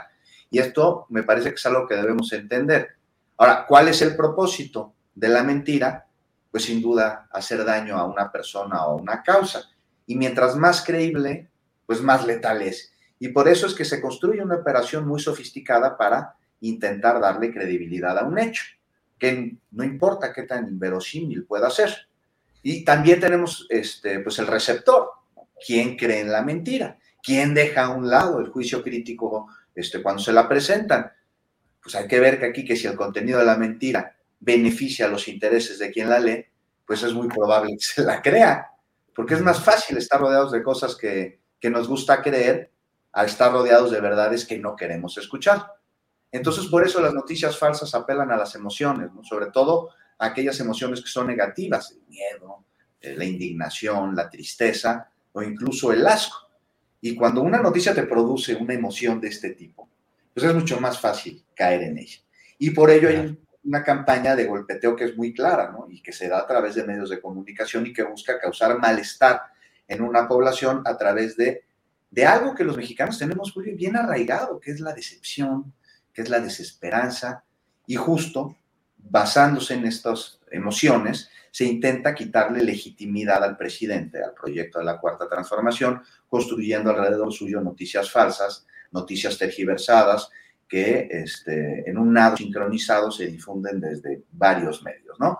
Entonces ahí tenemos investigaciones que carecen de rigor, este, mensajes absurdos que leemos en los chats de las tías y que son creídos por muchos porque el emisor pues, es alguien que conocemos. Vemos estrategias mediáticas como lo es ese sabadazo de la infodemia, ¿no? Eh, los viernes sueltan un golpe mediático que no es generalmente desmentido sino hasta la mañanera del lunes.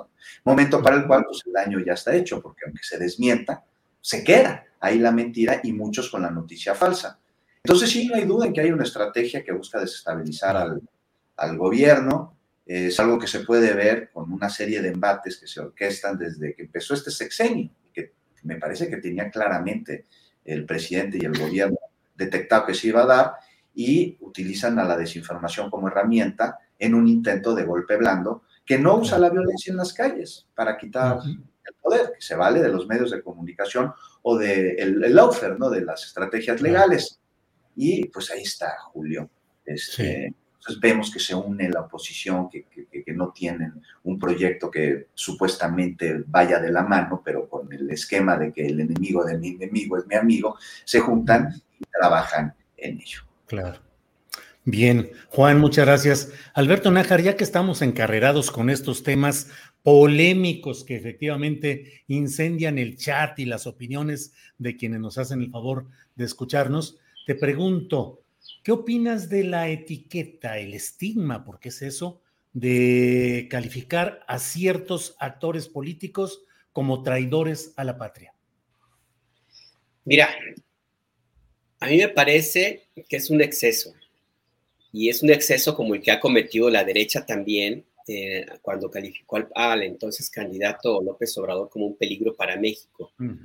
Y es lo que yo me, refiero a que, a que yo creo que es importante hacer un alto y ya parar en este tipo de excesos, porque traidor a la patria legalmente tiene su definición y para hacer un resumen, pues se refiere a quien, a quien privilegia o, que, o quien facilita la intervención de intereses extranjeros en, en México esa lectura pues fácilmente podría aplicarse a quienes de una u otra forma pues han promovido que intereses internacionales eh, eh, participen en la generación de energía eléctrica. Eh, y por eso es que hay, muchos que creen o, se puede llegar a pensar que, que, el epíteto pues es merecido.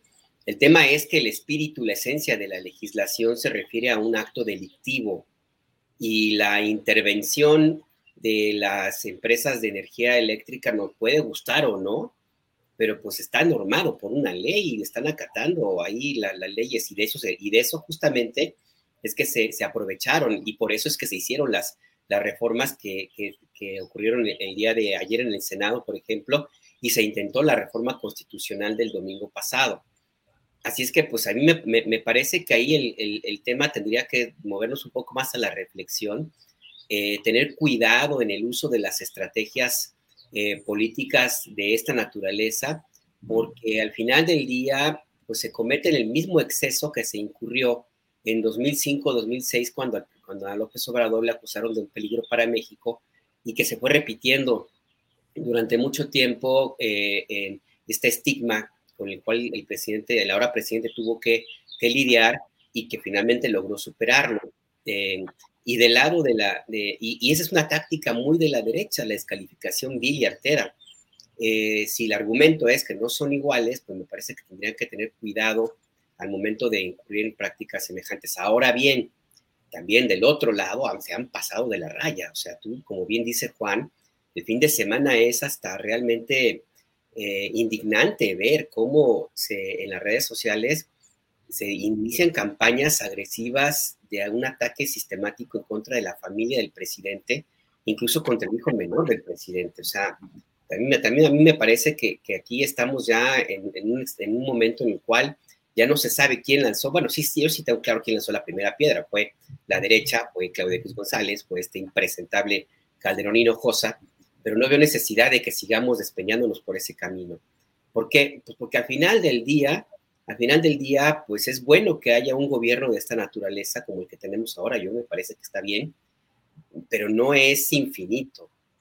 Va a tener que llegar el momento en que cambie de color el, gobierno en, México y los que ahora son criticados van a criticar, como en su momento los que ahora son criticados, pues critica, son ahora señalados, ¿no? Yo creo que el país y nosotros mismos nos merecemos tener, tener un poco más de reflexión y no caer en esos excesos eh, porque sí, podemos encontrar todas las explicaciones posibles, pero, pero tenemos que llegar a eso. A mí me parece que, el debate no debería concentrarse en, esa naturaleza. Tampoco se vale ese argumento, y con esto cierro, de que el que se ríe se lleva.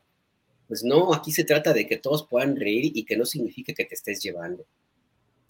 Gracias, Alberto. Arturo Cano, ¿qué opinas de la aparición en escena de esta etiqueta tan pesada, traición a la patria?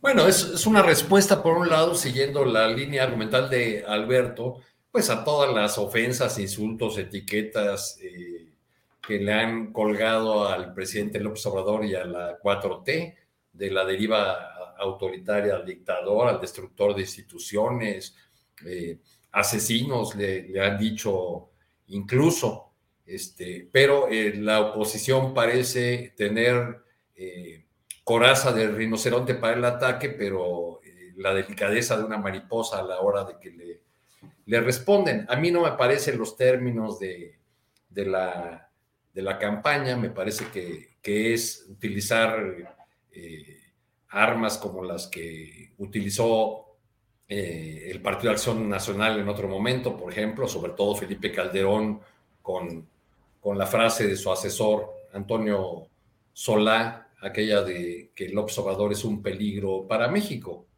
¿Eso qué era? ¿Una caricia? Entonces, eh, de, de, verdad creo que, que ya quitado el, el, rollo este de los carteles, casi casi como de se busca, y las quejas de, eh, de los diputados de la oposición, eh, creo que lo, lo, que nos queda pues, es del, del domingo pasado, pues es, son dos bandos todavía más claramente definidos. Para usar los términos refresqueros del presidente, diríamos que con este tema de la reforma eléctrica, a pesar de su derrota en el legislativo, López Obrador logró meter en una sola caja a la oposición, empaquetarla. Y para empaquetarla necesita calificar ese paquete. Y el paquete es de, traición, así es como lo está eh, fraseando. Creo que, que, ese es el tono que vamos a ver en, en las semanas y meses que, que, siguen. Lo veremos en las, en las campañas de en los estados donde habrá elecciones, donde, por cierto, creo que el PRI perdió la, la última oportunidad de, de, ganar algo, y no tanto por, por, los votos o por el sentido de sus votos, sino por el tono eh, de del dirigente del PRI, de Alito y de, de, del señor Moreira, por el tono que emplearon, como ese tono de, de rufianes salvapatrias para dirigirse al presidente y para dirigirse a la bancada de, de Morena, creo que va a terminar por, por enterrarlos y no me queda todavía muy claro qué es lo que ha conseguido el PRI de todo este lance con la, con la oposición, con el resto de la Gracias, Arturo. Juan Becerra Costa, para cerrar esta ronda de preguntas sobre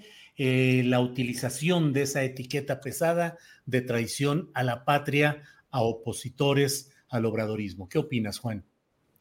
Pues que es un síntoma, Julio, es un síntoma que se deja ver que se exacerbó con las discusiones legislativas este, del fin de semana, que, eh, repito, tiene dos protagonistas, ¿no?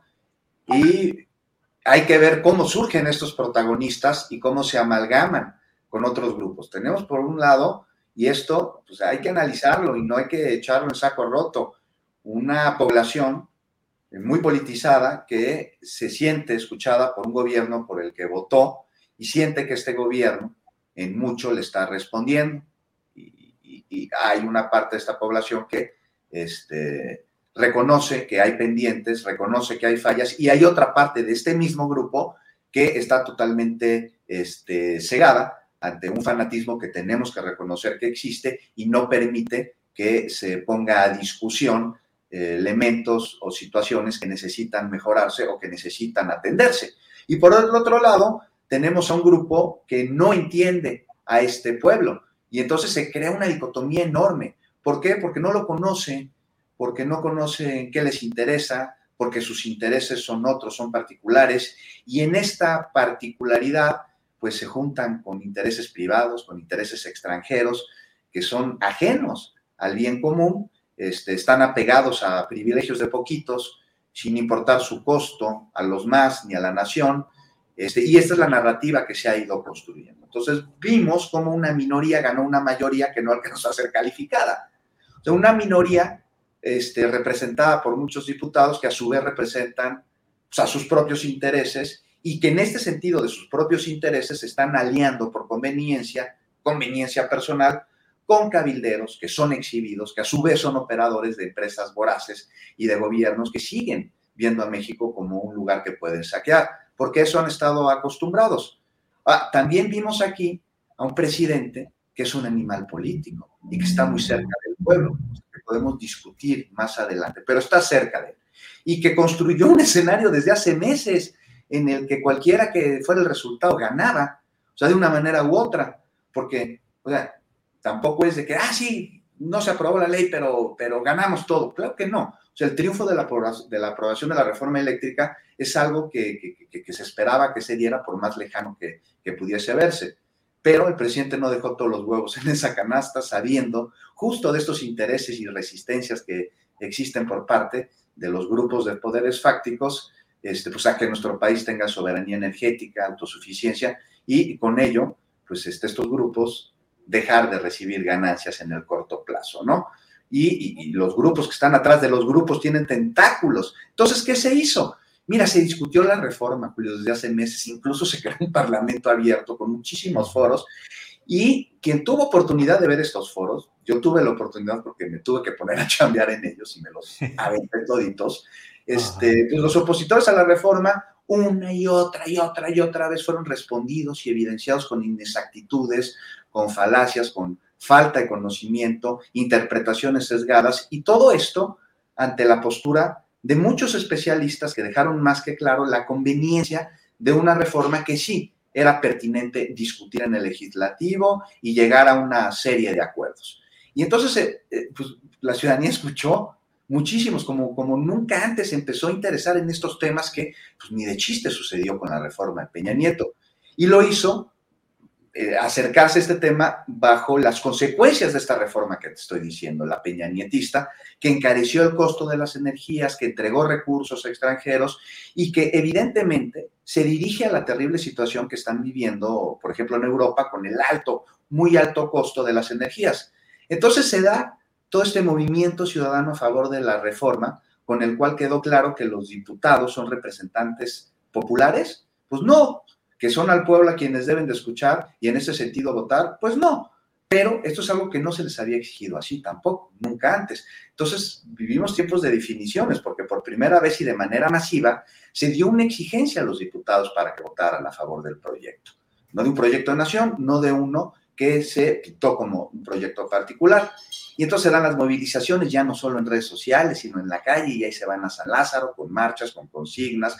Ahí veíamos incluso al fisgón hablando, ¿no? Con mucha emoción, se tocó la puerta de los representantes, se hizo una campaña para que la ciudadanía le exigiera a sus diputados, se, publicaron en, en, Twitter la foto de los diputados con sus números de contacto, diciéndoles, oye, vota a favor de la reforma, usted comuníquese con su diputado y hágale saber cuál es la, intención de voto este, que debe de representar.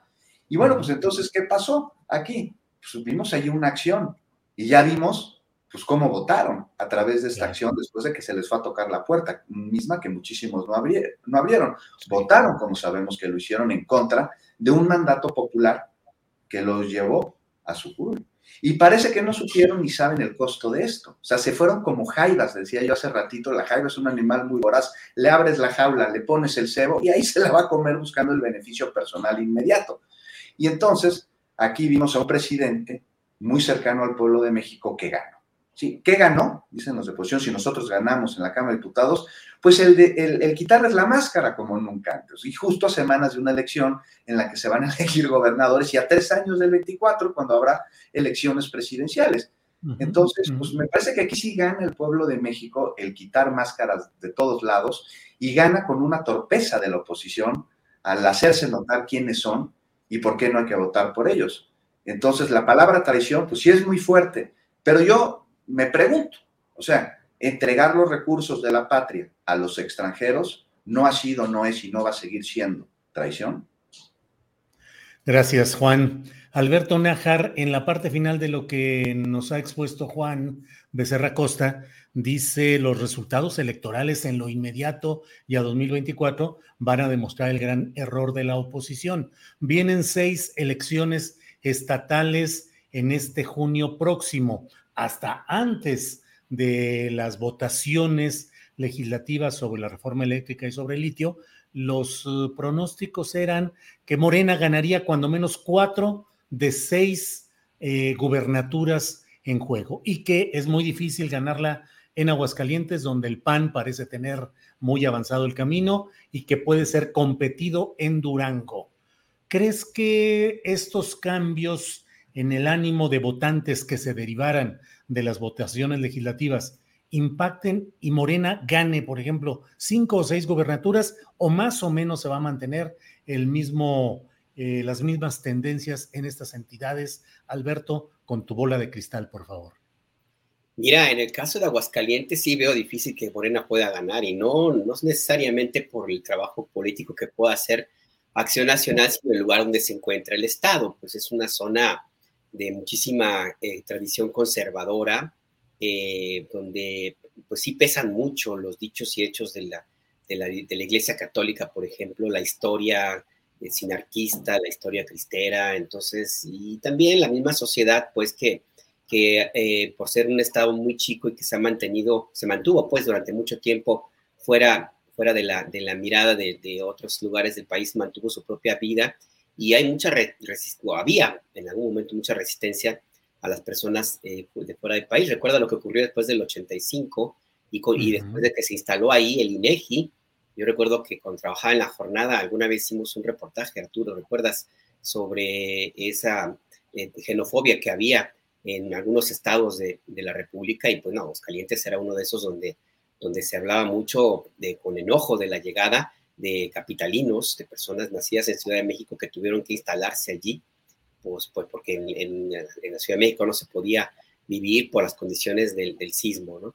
Entonces yo creo que por ahí difícilmente puede haber un triunfo. En otros estados, Tamaulipas, bueno, Tamaulipas de ahí, eh, quién sabe qué está pasando, pero hasta, hasta hace unos meses todo parecía con pian pianito para, para Américo Villarreal, algunas encuestas le dan una, una pérdida de, popularidad, está funcionando mucho la estrategia del truco, que es el candidato del gobernador, y en el resto de las entidades yo sí creo que se va a mantener más o menos el mismo, el mismo escenario y con probabilidades de que inclusive la votación se, se, intensifique, y además, ojo, porque, y por eso es que es el, eh, las críticas y los gritos de algunos opositores, eh, como Jorge Triana, por ejemplo, eh, pues justamente porque les dolió la campaña, el epíteto, y porque saben que ese cartel que, está, que está circulando, eh, pues ya va a empezar a hacer su efecto y, es muy complicado que se quiten ese San Benito.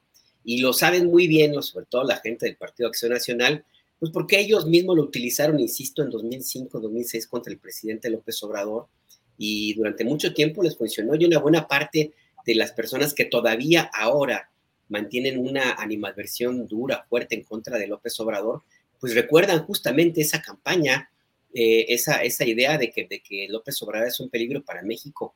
Sí se la creyeron y lo siguen pensando. Entonces el PAN saben perfectamente hasta dónde puede llegar a impactarles un epíteto de esa naturaleza y por eso están que se mueven y se remueven, ¿no?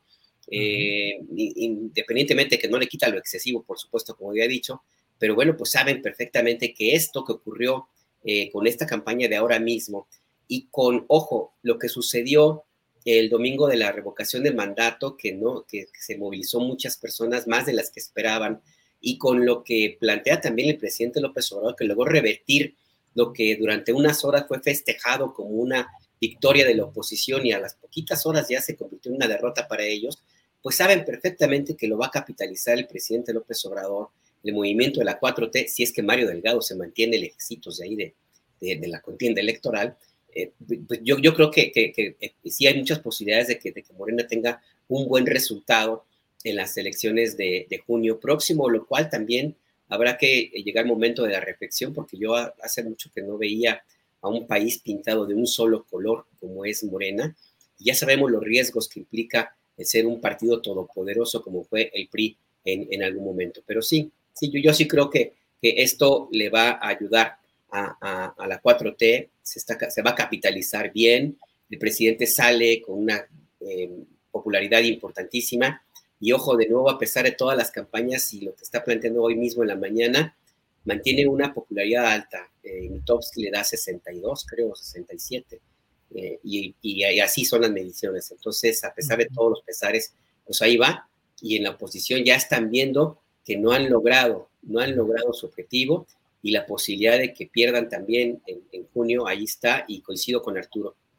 El PRI, el PRI se le está acercando otro meteorito, acaban de descubrir un cometota, ahí el más grande que habían descubierto la NASA, y pues se me hace que está enfilándose ahí, aquí hay Surgentes Norte, aquí en la Ciudad de México. Gracias, Alberto. Eh, Arturo, ese meteorito contra los dinosaurios.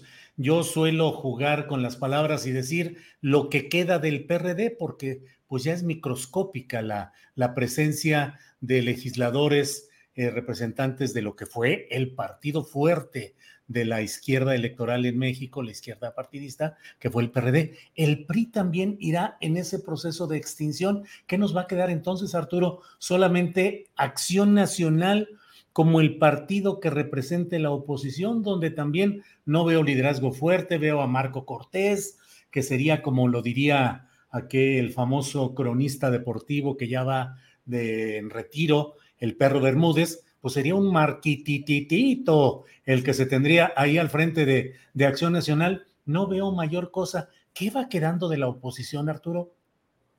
Pues eh, ganaría una medalla eh, la colega o el colega que, que nos respondiera este, la, la, pregunta de qué, qué, ganó el PRI y qué, qué, qué va a pasar con, con, con los herederos de, de la otrora aplanadora. Pero en el caso del PAN vi por ahí un tuit de eh, Carlos Martínez, me parece que es el vicecoordinador legislativo, donde eh, envolviéndose en, ese, en esa retórica salvapatrias que usaron para este domingo las oposiciones, eh, habla en un tono retador de que no nos va a hacer ni cosquillas Morena, porque a nuestros eh, fundadores o a quienes nos remitimos, nadie los dobló y entonces habla de Gómez Morín y de Carlos Castillo Peraza y de Maquío pero pues más bien los actuales dirigentes del PAN eh, son herederos de Fox y de, Fernández Ceballos, ¿no? De Gómez Morín. ¿no? Uh -huh. eh, y lo que, eh, digamos, de, decirle, decir que se trata de liderazgos pequeños, pues es hasta, hasta maltratar esa palabra, porque no, no, se les, no se les mira, no se les ve. La pregunta a resolver es, ¿quién, quién es el, quién está al frente de la oposición, quién dirige. Porque a veces eh, parece que la oposición, al menos en, en, el ánimo de la opinión pública, se mueve más por opiniones de personajes como Carlos Loredo, Lili Telles, que por uh -huh. las de los dirigentes de los partidos. Uh -huh. Hay una, eh, pues, eh, una ausencia total de, de liderazgo. O sea, ya no digamos este, el caso de ese liderazgo tan menor que, que ya solamente se traduce en bravuconadas, como en el caso de Alejandro Moreno, ¿no? En, en, videos donde reta al, al, presidente o reta a Mario Delgado o, o, esa, o esa linda foto donde, donde se meten todos los diputados del PRI en un camión, ¿no? Todos saben un camioncito sabiéndolo acomodar eh, pues si siguen en, en, esa ruta para la siguiente legislatura, los diputados del PRI van a caber en una combi. Imagínate nada más, así andan las cosas, Arturo. Pues, ¿Cuál se las puede prestar ya que son muy cuates ahora, no? Pues sí, así es, así es. El gran, otro de los grandes ideólogos, Cuadri, que es el que pone los temas y el escándalo y el ruido y todo esto. Juan Becerra Costa, eh, sin esta oposición, ¿qué sería de nosotros los periodistas y qué sería del ciudadano que no tendría estos escenarios tan peculiares? Pero más allá de lo anecdótico, lo folclórico o lo lúdico del asunto, el gran problema, me parece, Juan, es que nomás no logran tener ni un liderazgo viable, no hay un solo personaje dentro de, ese, de esa amalgama de la oposición que pueda ser el candidato. ¿Quién? Lili Telles, Gabriel Cuadri, Carlos Loret, eh, abiertamente Claudio X, no, Margarita Zavala. No hay el personaje que realmente aglutine. No tienen programa, llevan derrota tras derrota. Eso, Juan Becerra, te pregunto, casi en términos de diván psiquiátrico. ¿Los vuelve más peligrosos, Juan? En un sentido sí los vuelve más peligrosos porque eh, ante la desesperación y la frustración de no alcanzar este, sus, este, sus intenciones o sus motivaciones, pueden acudir de manera muy inescrupulosa, que ya sabemos que lo pueden ser, a otro tipo de tácticas. Y más si traen el discurso del odio. Cuando uno empieza a generar el discurso del odio, es un arma que se sale completamente del control de quien la detona y de todos los demás.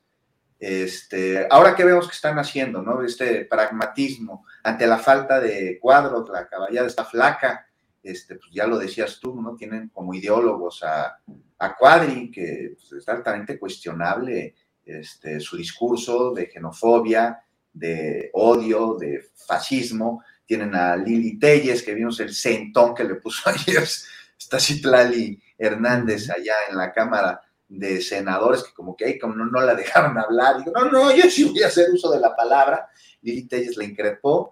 Fíjate la incongruencia, le increpa hablando sobre el odio y sobre la violencia y sobre la exposición, utilizando ella un discurso de odio, de exposición y de violencia. Finalmente, este, Citlali le dijo, el odio proviene de ustedes y el reclamo es del pueblo. Salgan al pueblo y platiquen con el pueblo para ver por qué es, su enojo. Entonces utilizan este eufemismo de pragmatismo ahora, este, que ya hemos hablado aquí que es algo más promiscuo, y este, pues el ejemplo claro, ¿no? Que a mí me sigue doliendo es ver a Ricardo Anaya encabezar las celebraciones del aniversario del PRD en 2018, un partido que nace en el Frente Democrático Nacional, siendo él un candidato de ultraderecha y señalado de recibir sobornos para aprobar una reforma. Este, una oposición, ¿qué, qué, pasaría si no existiera esta oposición? Me preguntas, este, Julio, pues tendríamos que ver qué oposición existiría en su lugar, si la que tiene Morena dentro con Monreal nada más, o si tuviésemos una, una oposición que fuera una buena oposición, que tuviera el ojo puesto en, en, el partido, en el gobierno y en los funcionarios en el gobierno para crear contrapesos y construir sobre ello un proyecto. Sería buenísimo para la democracia, sería buenísimo para nuestro país. ¿Quién no va a votar por un proyecto que tiene viabilidad y que atiende a las distintas problemáticas que existen en el país? más allá de las promesas falsas y de la demagogia. Sería, sería excelente.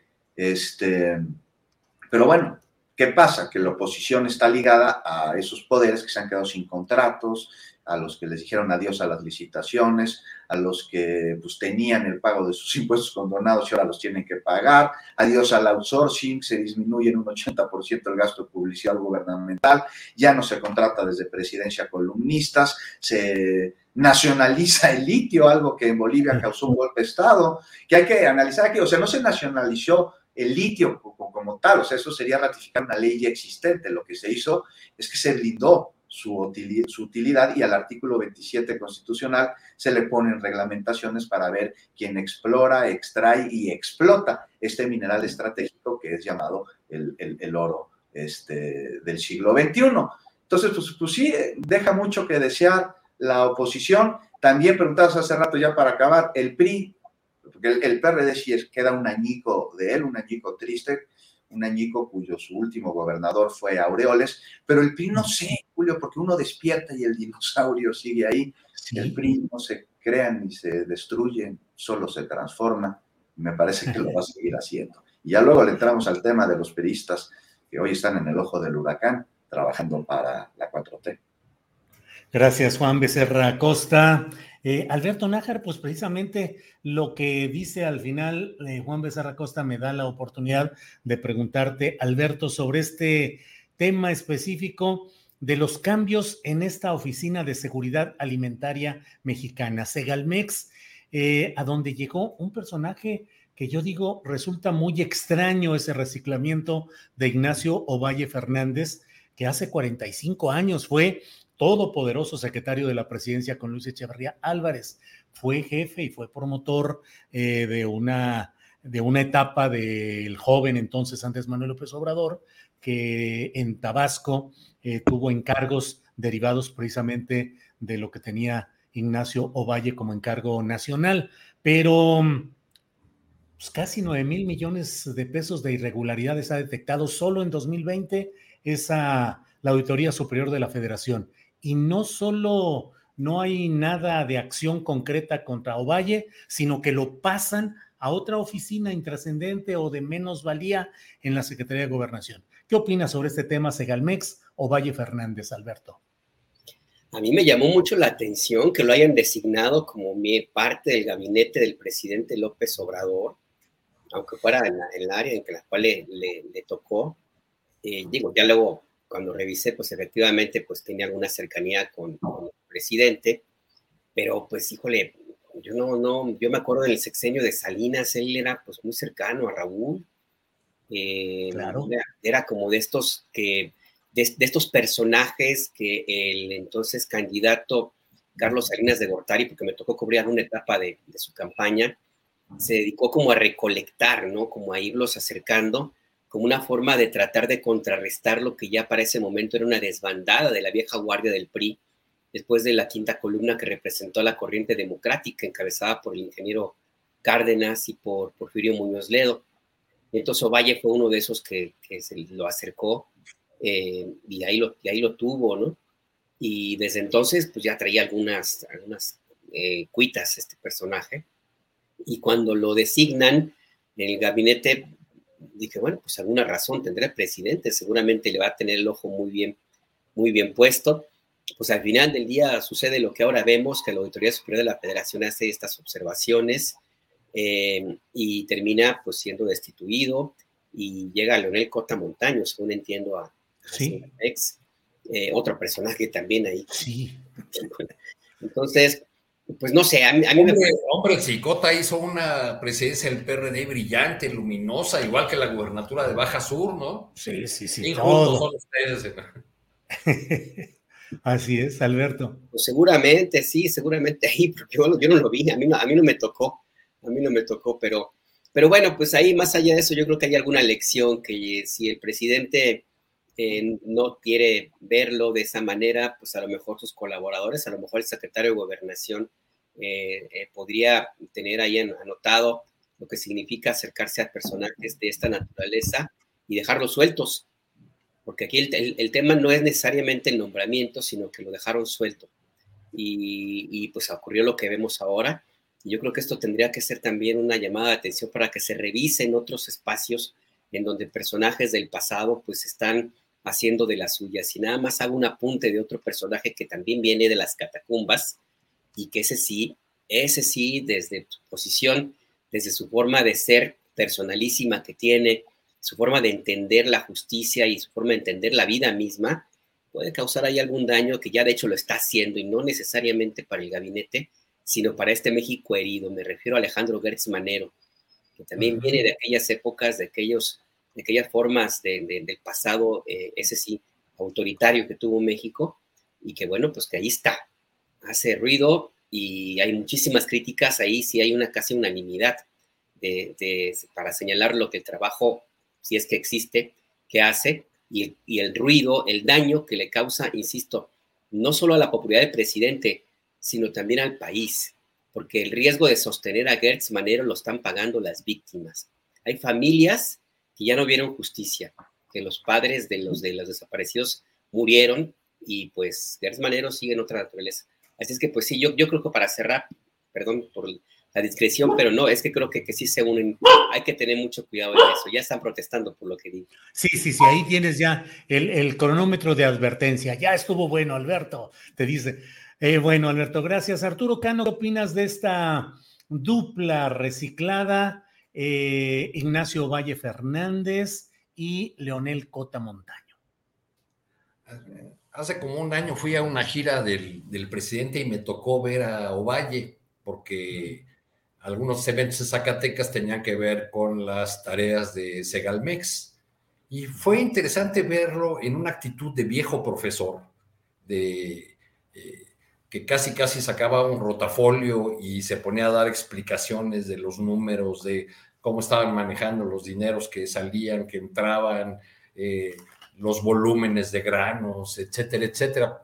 Me, intrigaba el personaje porque yo sabía de esa relación antigua eh, con el actual presidente de la República. Pero para no extenderme mucho, les voy a citar, y aquí sí quiero leer por, por la precisión que, que merece el asunto, eh, en una entrevista que le hice a José Agustín Ortiz Pinchetti a propósito de un libro que, que escribió sobre Andrés Manuel, el libro se llama AMLO con los pies en la tierra, y eh, Ortiz Pinchetti, que fue secretario de gobierno de López Obrador cuando fue jefe de gobierno de la Ciudad de México, eh, es ahora fiscal electoral. Entonces le, pregunté a Ortiz Pinchetti sobre, sobre esta obra, porque abordamos distintos aspectos de la, eh, de la biografía de, del actual presidente. Mi pregunta fue, dicen los clásicos que el poder elige a sus opositores. En ese sentido le pregunto, ¿Ernesto Cedillo eligió a López Obrador cuando fue presidente del PRD? Eh, en el sentido de escoger, ¿no? Del que lo haya nombrado, ¿no? Eh, y contestó Ortiz Pinchetti, que lo estaban observando no me cabe duda. Tengo amigos en el PRI y les pregunté cuándo, lo comenzaron a observar. Creo que cuando quiso ser un reformista en el PRI, entonces empezaron a darse cuenta no solo que era un agitador, un caudillo, sino que tenía capacidad política, al grado tal de que Carlos Salinas lo invita a su gabinete siendo muy joven. El que porta el ofrecimiento fue Ignacio Ovalle, su primer jefe. Eso fue lo que me contestó Ortiz Pinchetti. Ándale, ándale. Pues ahí está una clave importante de lo que estamos viendo. Pero bueno, finalmente reprodujo Ignacio Ovalle en esta administración algo como lo que vivió cuando estuvo al frente de Conasumo con Raúl Salinas como segundo de a bordo, pero en realidad el jefe que era el que hacía un montón de cosas, Arturo.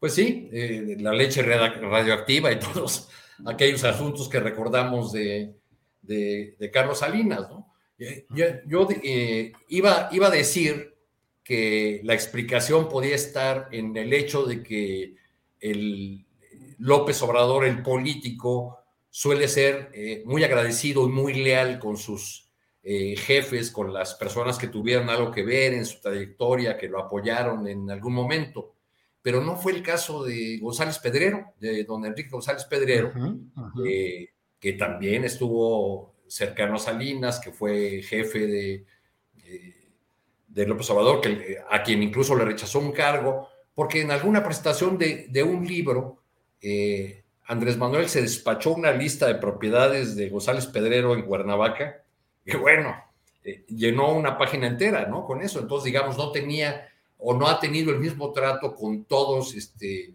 los personajes que tuvieron algo que ver eh, con el inicio de su trayectoria, como es el caso de Ovalle o de otro personaje también de, de aquellas épocas, Salomón Namar, que, fue, director del Instituto Nacional Indigenista y que ha estado ahí cerca de, eh, de algunas iniciativas del presidente y a quien siempre se refiere de una manera muy elogiosa, a Salomón. Pero bueno, pues ahí, este dato que, me dio Ortiz Pinquete queda como, como algo que quizá podría explicar eh, este tránsito de, de, Ovalle a un cargo que, como bien tú dijiste en tu columna, pues es un, cargo muy menor con respecto del que, del que tenía, pero también le ofrece un manto de, pues de protección o de, o de en, el, en el marco de estos señalamientos que ha hecho la Auditoría Superior de la Federación. Gracias, Arturo. Son las 2 de la tarde con 55 minutos cuando vamos con Juan Becerra Costa para ir cerrando esta mesa de periodismo. Juan Becerra, ¿qué opinas sobre el tema de Ignacio Ovalle y de Leonel Cota, recientemente nombrados en nuevas adscripciones? Y de Segalmex, querido Julio. Segalmex, pues sí. Hay cola de dinosaurio larguísima. Dice el gran Pedro Miguel, y con toda razón, que para entender lo que sucede hoy en México es imprescindible entender, y bien además, lo que sucedió durante el sexenio de Miguel de la Madrid. Y sí, Julio, hay que estudiarlo y no quedarnos en el malentendido que nomás ahí fue, fue un sexenio gris como don Miguel mismo, porque es un sexenio negro que culminó con el gran fraude del 88 y que dio pie a que nuestros, nuestros pueblos, nuestras ciudades, regiones del país se hayan pintado pues ni de negro ni de gris, sino del color rojo de la sangre. Y Segalmex, hoy en el, ojo, en el ojo del huracán, lo está en el ojo del huracán desde entonces, pero con otro nombre, porque hay que recordar que era la CONASUPO, la Compañía Nacional de Subsistencias Populares, de la cual Raúl Salinas fue eh, el encargado de todas sus compras y de todos sus contratos. Luego, olvida por Liconza, ¿no? Por Liconza, hoy se llama Seguridad Alimentaria y parece ser que, te digo, sigue arrastrando la cola del dinosaurio y una inercia de corrupción que ha trascendido sexenios y modelos.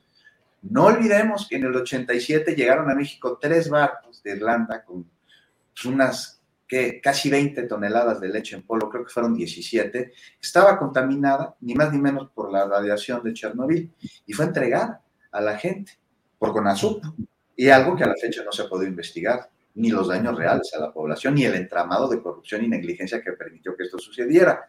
Y ya fue la Cámara de Diputados en tiempos de Cedillo que enterró con la mayoría prista este, este asunto, con una línea que iniciaba con De la Madrid, que pasaba por Salinas y que concluyó por, por, por este enterramiento con el mismo Cedillo. Peces gordos que no iban a ser sacrificados, este, pues su pesca traería un cardumen de corruptos interminable.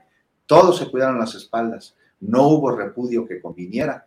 Y ahora Segalmex, con todo y su nuevo nombre, no está ajeno a los malos manejos. ¿Y cómo estarlo si quien está encargado del despacho era el mismo que colaboró con la mafia del poder cuando estaba en ese mismo encargo? Herencia Echeverría, de López Portillo, ahí medio congelado por de la Madrid, como lo hizo también con Gustavo Carvajal Moreno, y Salinas lo trae de regreso a la CONASUP. Sí, ¿quién lo trae de regreso? El innombrable. Un error, sin duda, pues que ahora se corrija, ¿no, Julio? O sea, que no sea como antes, que no se esconda, que no se tape, y más allá del manto de seguridad que le han puesto como un nuevo encargo, se tiene que investigar y nadie fuera de la ley. O sea, tiene aquí la 4T una gran oportunidad, una de oro, porque ahora sí que como el lema con el que Andrés Manuel López Obrador fundó a la, a la Universidad de la Ciudad de México como hombres, hombres soy y nada del humano me es ajeno, pues nadie es ajeno a cometer errores Ahora sí hay que enmendarlos. Tiene que ser parte de la transformación cultural de nuestro país, una transformación que se construye. Pues en este caso y en los que surjan, ojalá que así sea. Pues ojalá que así sea. Les agradezco mucho a ustedes eh, tres, eh, Arturo, Alberto, Juan, la oportunidad de pasar revista a todos estos temas que siempre eh, requieren reflexión, profundidad y sobre todo lo que reconozco mucho en, iba a decir, en ambos tres, es eh, la honestidad intelectual. A mí me parece que es uno de los rasgos fundamentales y me complace mucho el servir de correa de transmisión entre periodistas en quienes reconozco honestidad intelectual, no una posición partidista ni comprometida para favorecer eh, determinado momento o circunstancia, sino que seamos siempre capaces aquí de analizar con toda la carga necesaria de datos, de opiniones, de circunstancias, la realidad nacional. A mí me, complace mucho estar en estas mesas, ser, como luego lo digo, el agente de tránsito que da pase usted y ahora pase usted, y que ustedes tengan todo el, tiempo para, para expresar sus opiniones. Así es que, bueno, pues Alberto Nájar, gracias y buenas tardes. Me orillo a la orilla, mi querido Julio. Muchas gracias. Orillas, orillas a la orilla, Alberto. Órale, gracias, Alberto. Arturo Cano, gracias y buenas tardes. Te agradezco mucho, Julio. Nada más déjame agregar una preguntita para tu entrevistado de ayer, a ver cómo se la podemos hacer a Daniel Cibaja, mm. el diputado local mexiquense que ya anunció que va a hacer trabajo por Marcelo Ebrard en el Estado de México. Le faltó precisar que la reunión, que fue el día 7 en un hotel cercano al Monumento a la Revolución, eh, fue una reunión con representantes de todo el país, no solo del Estado de México, y la mayor parte de ellos eran miembros del grupo del Vester Gordillo, encabezados por Tomás Vázquez Vigil, Tapatío, ex dirigente eh, nacional del propio sindicato, y ya en 2018 encargado por la maestra de la elección de Veracruz. Entonces ya van al territorio, pero no solo a disputar a Tlacomulco, sino a todo el territorio sigue habiendo esa relación. La profesora Elvester Gordillo, que ha dicho que tiene algunas debilidades políticas, Jorge Castañeda, Marcelo Ebrard y algún tercero cuyo nombre no recuerdo. Esteban Moctezuma. Y Esteban Moctezuma. Mis tres amores, decía ella. Sí, así es. Entonces, Arturo, la fuerza de la organización, lo que quede y como quede del Baester en ese arranque de trabajos mm, a favor de Marcelo Ebrard? Pues eh, eh, entiendo que el plan es una eh, empezar a hacer presencia territorial sin giras del candidato, porque están evaluando como un error de Claudia hacer presencia en eventos y no en territorio, ah. o como una debilidad de, de ella desde el flanco everardista, quiero decir. Y la, la, relación con, con el Bester pues, ha sido una relación eh, ya de larga data. Pues, eh, Ebrard estuvo apoyando a la maestra desde que, fue, desde que Salinas decidió que, que ella fuera la secretaria general del CENTE. Esa relación se ha mantenido a lo, largo, a lo largo del tiempo y en estos últimos meses he sabido de que con alguna frecuencia el, el canciller se da sus vueltecitas ahí por la calle de Galileo en Polanco, pues siempre ha tenido una, una relación con ella y pues habrá, habrá que ver cómo se dirime ese asunto, porque la parte grande del CENTE, digamos, la de Alfonso Cepeda, se ha subordinado totalmente a la, a la 4T. En, en, el Zócalo dijo, somos el ejército intelectual de la, de la 4T, y pues muy probablemente irá a, apoyar, a respaldar ya en, el camino a 2024, pues a, quien sea el candidato o la candidata oficial. Pero bueno, pues ahí ya el canciller está haciendo su, su trabajo con su antigua amiga. Bueno, pues gracias Arturo. Juan Becerra Costa, gracias y buenas tardes. Muy buenas tardes, Julio, Arturo, Alberto. Nada más una, una pequeña reflexión. Dicen que por ahí considera, hay quien considera un error que la doctora Sheinbaum no esté en el campo y esté nada más en, en, eventos, ¿no? Pues hay que recordar. Los Hay que, sí, claro, no, obviamente no, Hay que recordarles nada más que la doctora Sheinbaum está trabajando y está gobernando. No está en campaña. Nada más. Abrazo. A todos ustedes. Aprendo mucho de todos ustedes. Gracias y nos vemos pronto. Buenas tardes. Hasta luego. Gracias. Bueno, pues em, vamos a continuar ya para ir cerrando este programa. Son las 3 de la tarde con cuatro minutos y regresamos con Adriana Buentello para ver cómo van las cosas en estos momentos. Adriana, ya estamos aquí de regreso. Julio, pues ya para cerrar, principalmente el tema, hoy pues amanecimos ya con esta reforma a la ley minera publicada en el diario oficial de la Federación, pues aprobada ayer en, el, en la Cámara del Senado que previamente había sido aprobada también en la Cámara de Diputados. Y pues eh, comentar que sobre esto ya hay reacciones y también ya lo advertía la propia doctora Violeta Núñez sobre las reacciones que tendrían pues, con esta reforma o con esta ley ya publicada.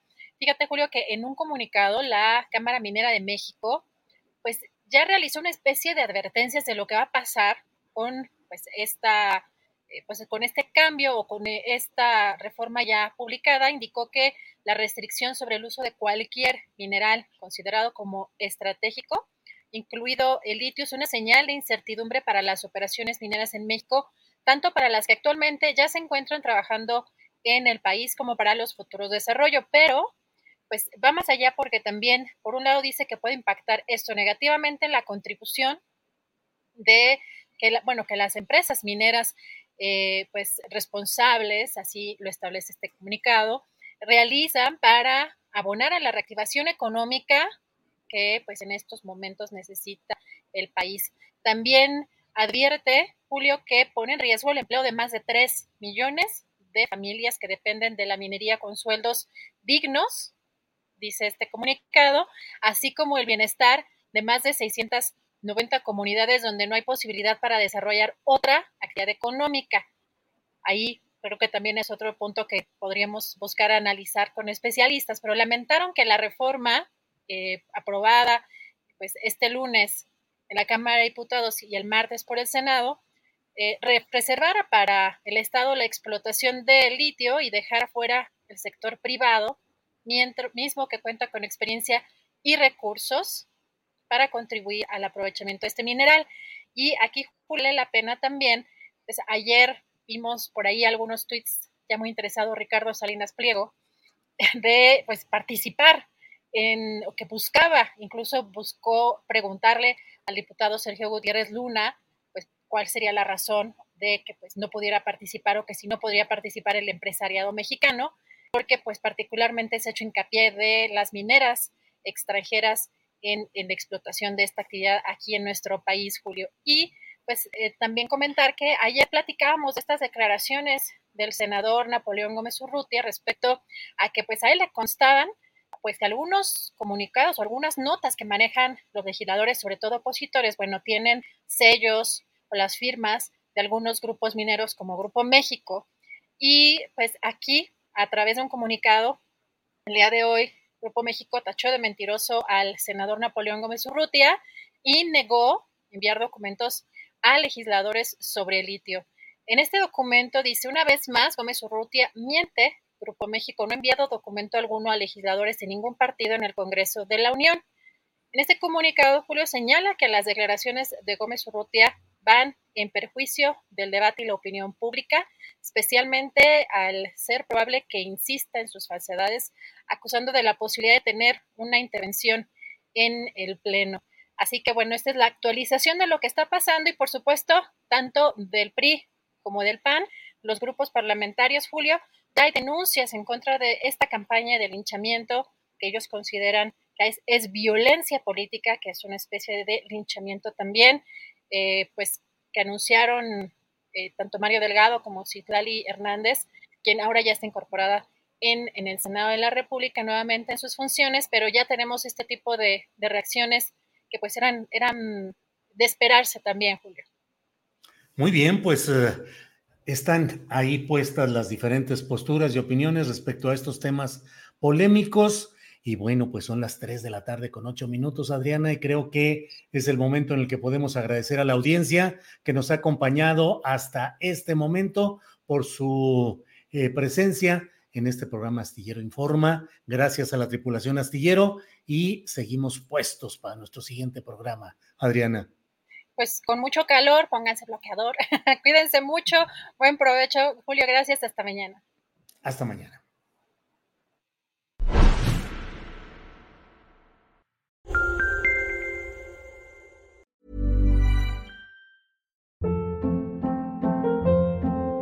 Hold up. What was that? Boring. No flavor. That was as bad as those leftovers you ate all week. Kiki Palmer here, and it's time to say hello to something fresh and guilt-free. Hello Fresh. Jazz up dinner with pecan-crusted chicken or garlic butter shrimp scampi. Now that's music to my mouth. Hello Fresh. Let's get this dinner party started. Discover all the delicious possibilities at hellofresh.com.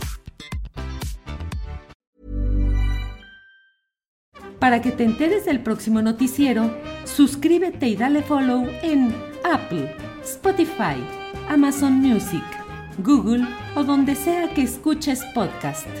Te invitamos a visitar nuestra página julioastillero.com.